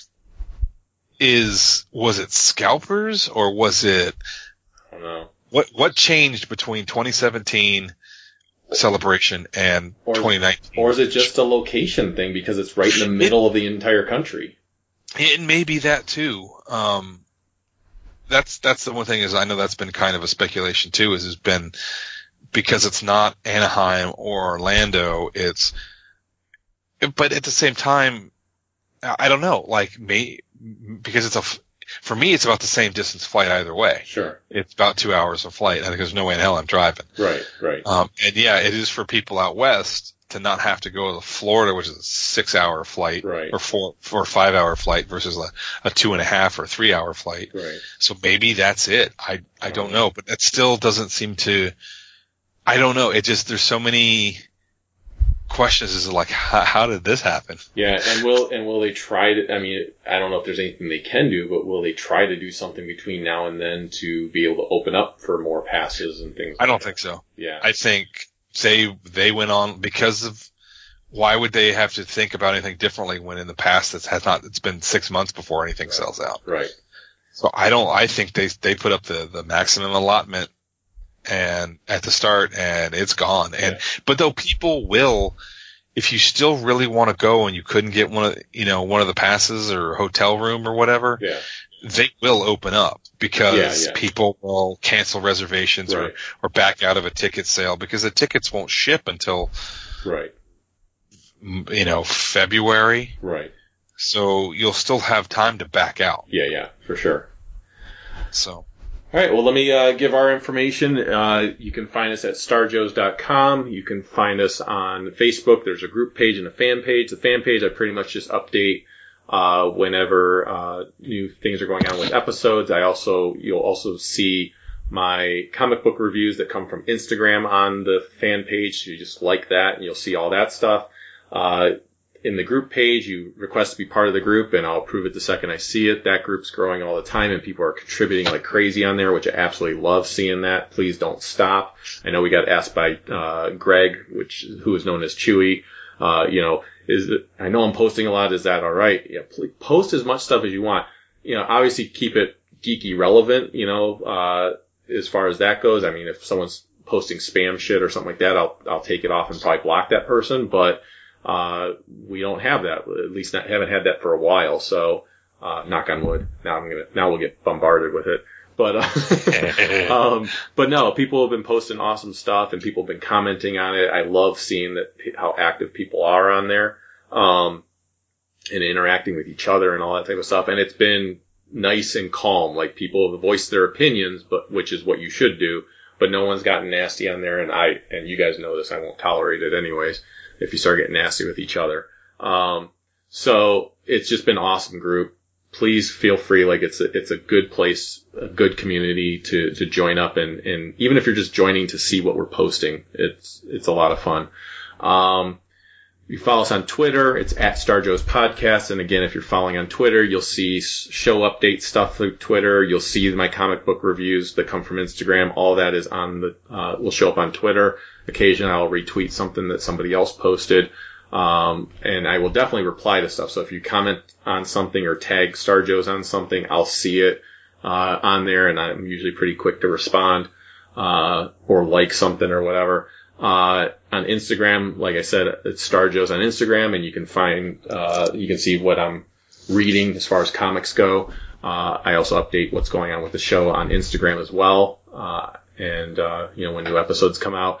There's also Patreon, which I've just recently released two episodes, probably like within a few days of each other. Um, that's three dollars a month, gets you access to all of the extra Star Joe's episodes. We're up to ten episodes on that. Um, and speaking of which, I do want to give shout outs to the the sponsors that support on Patreon.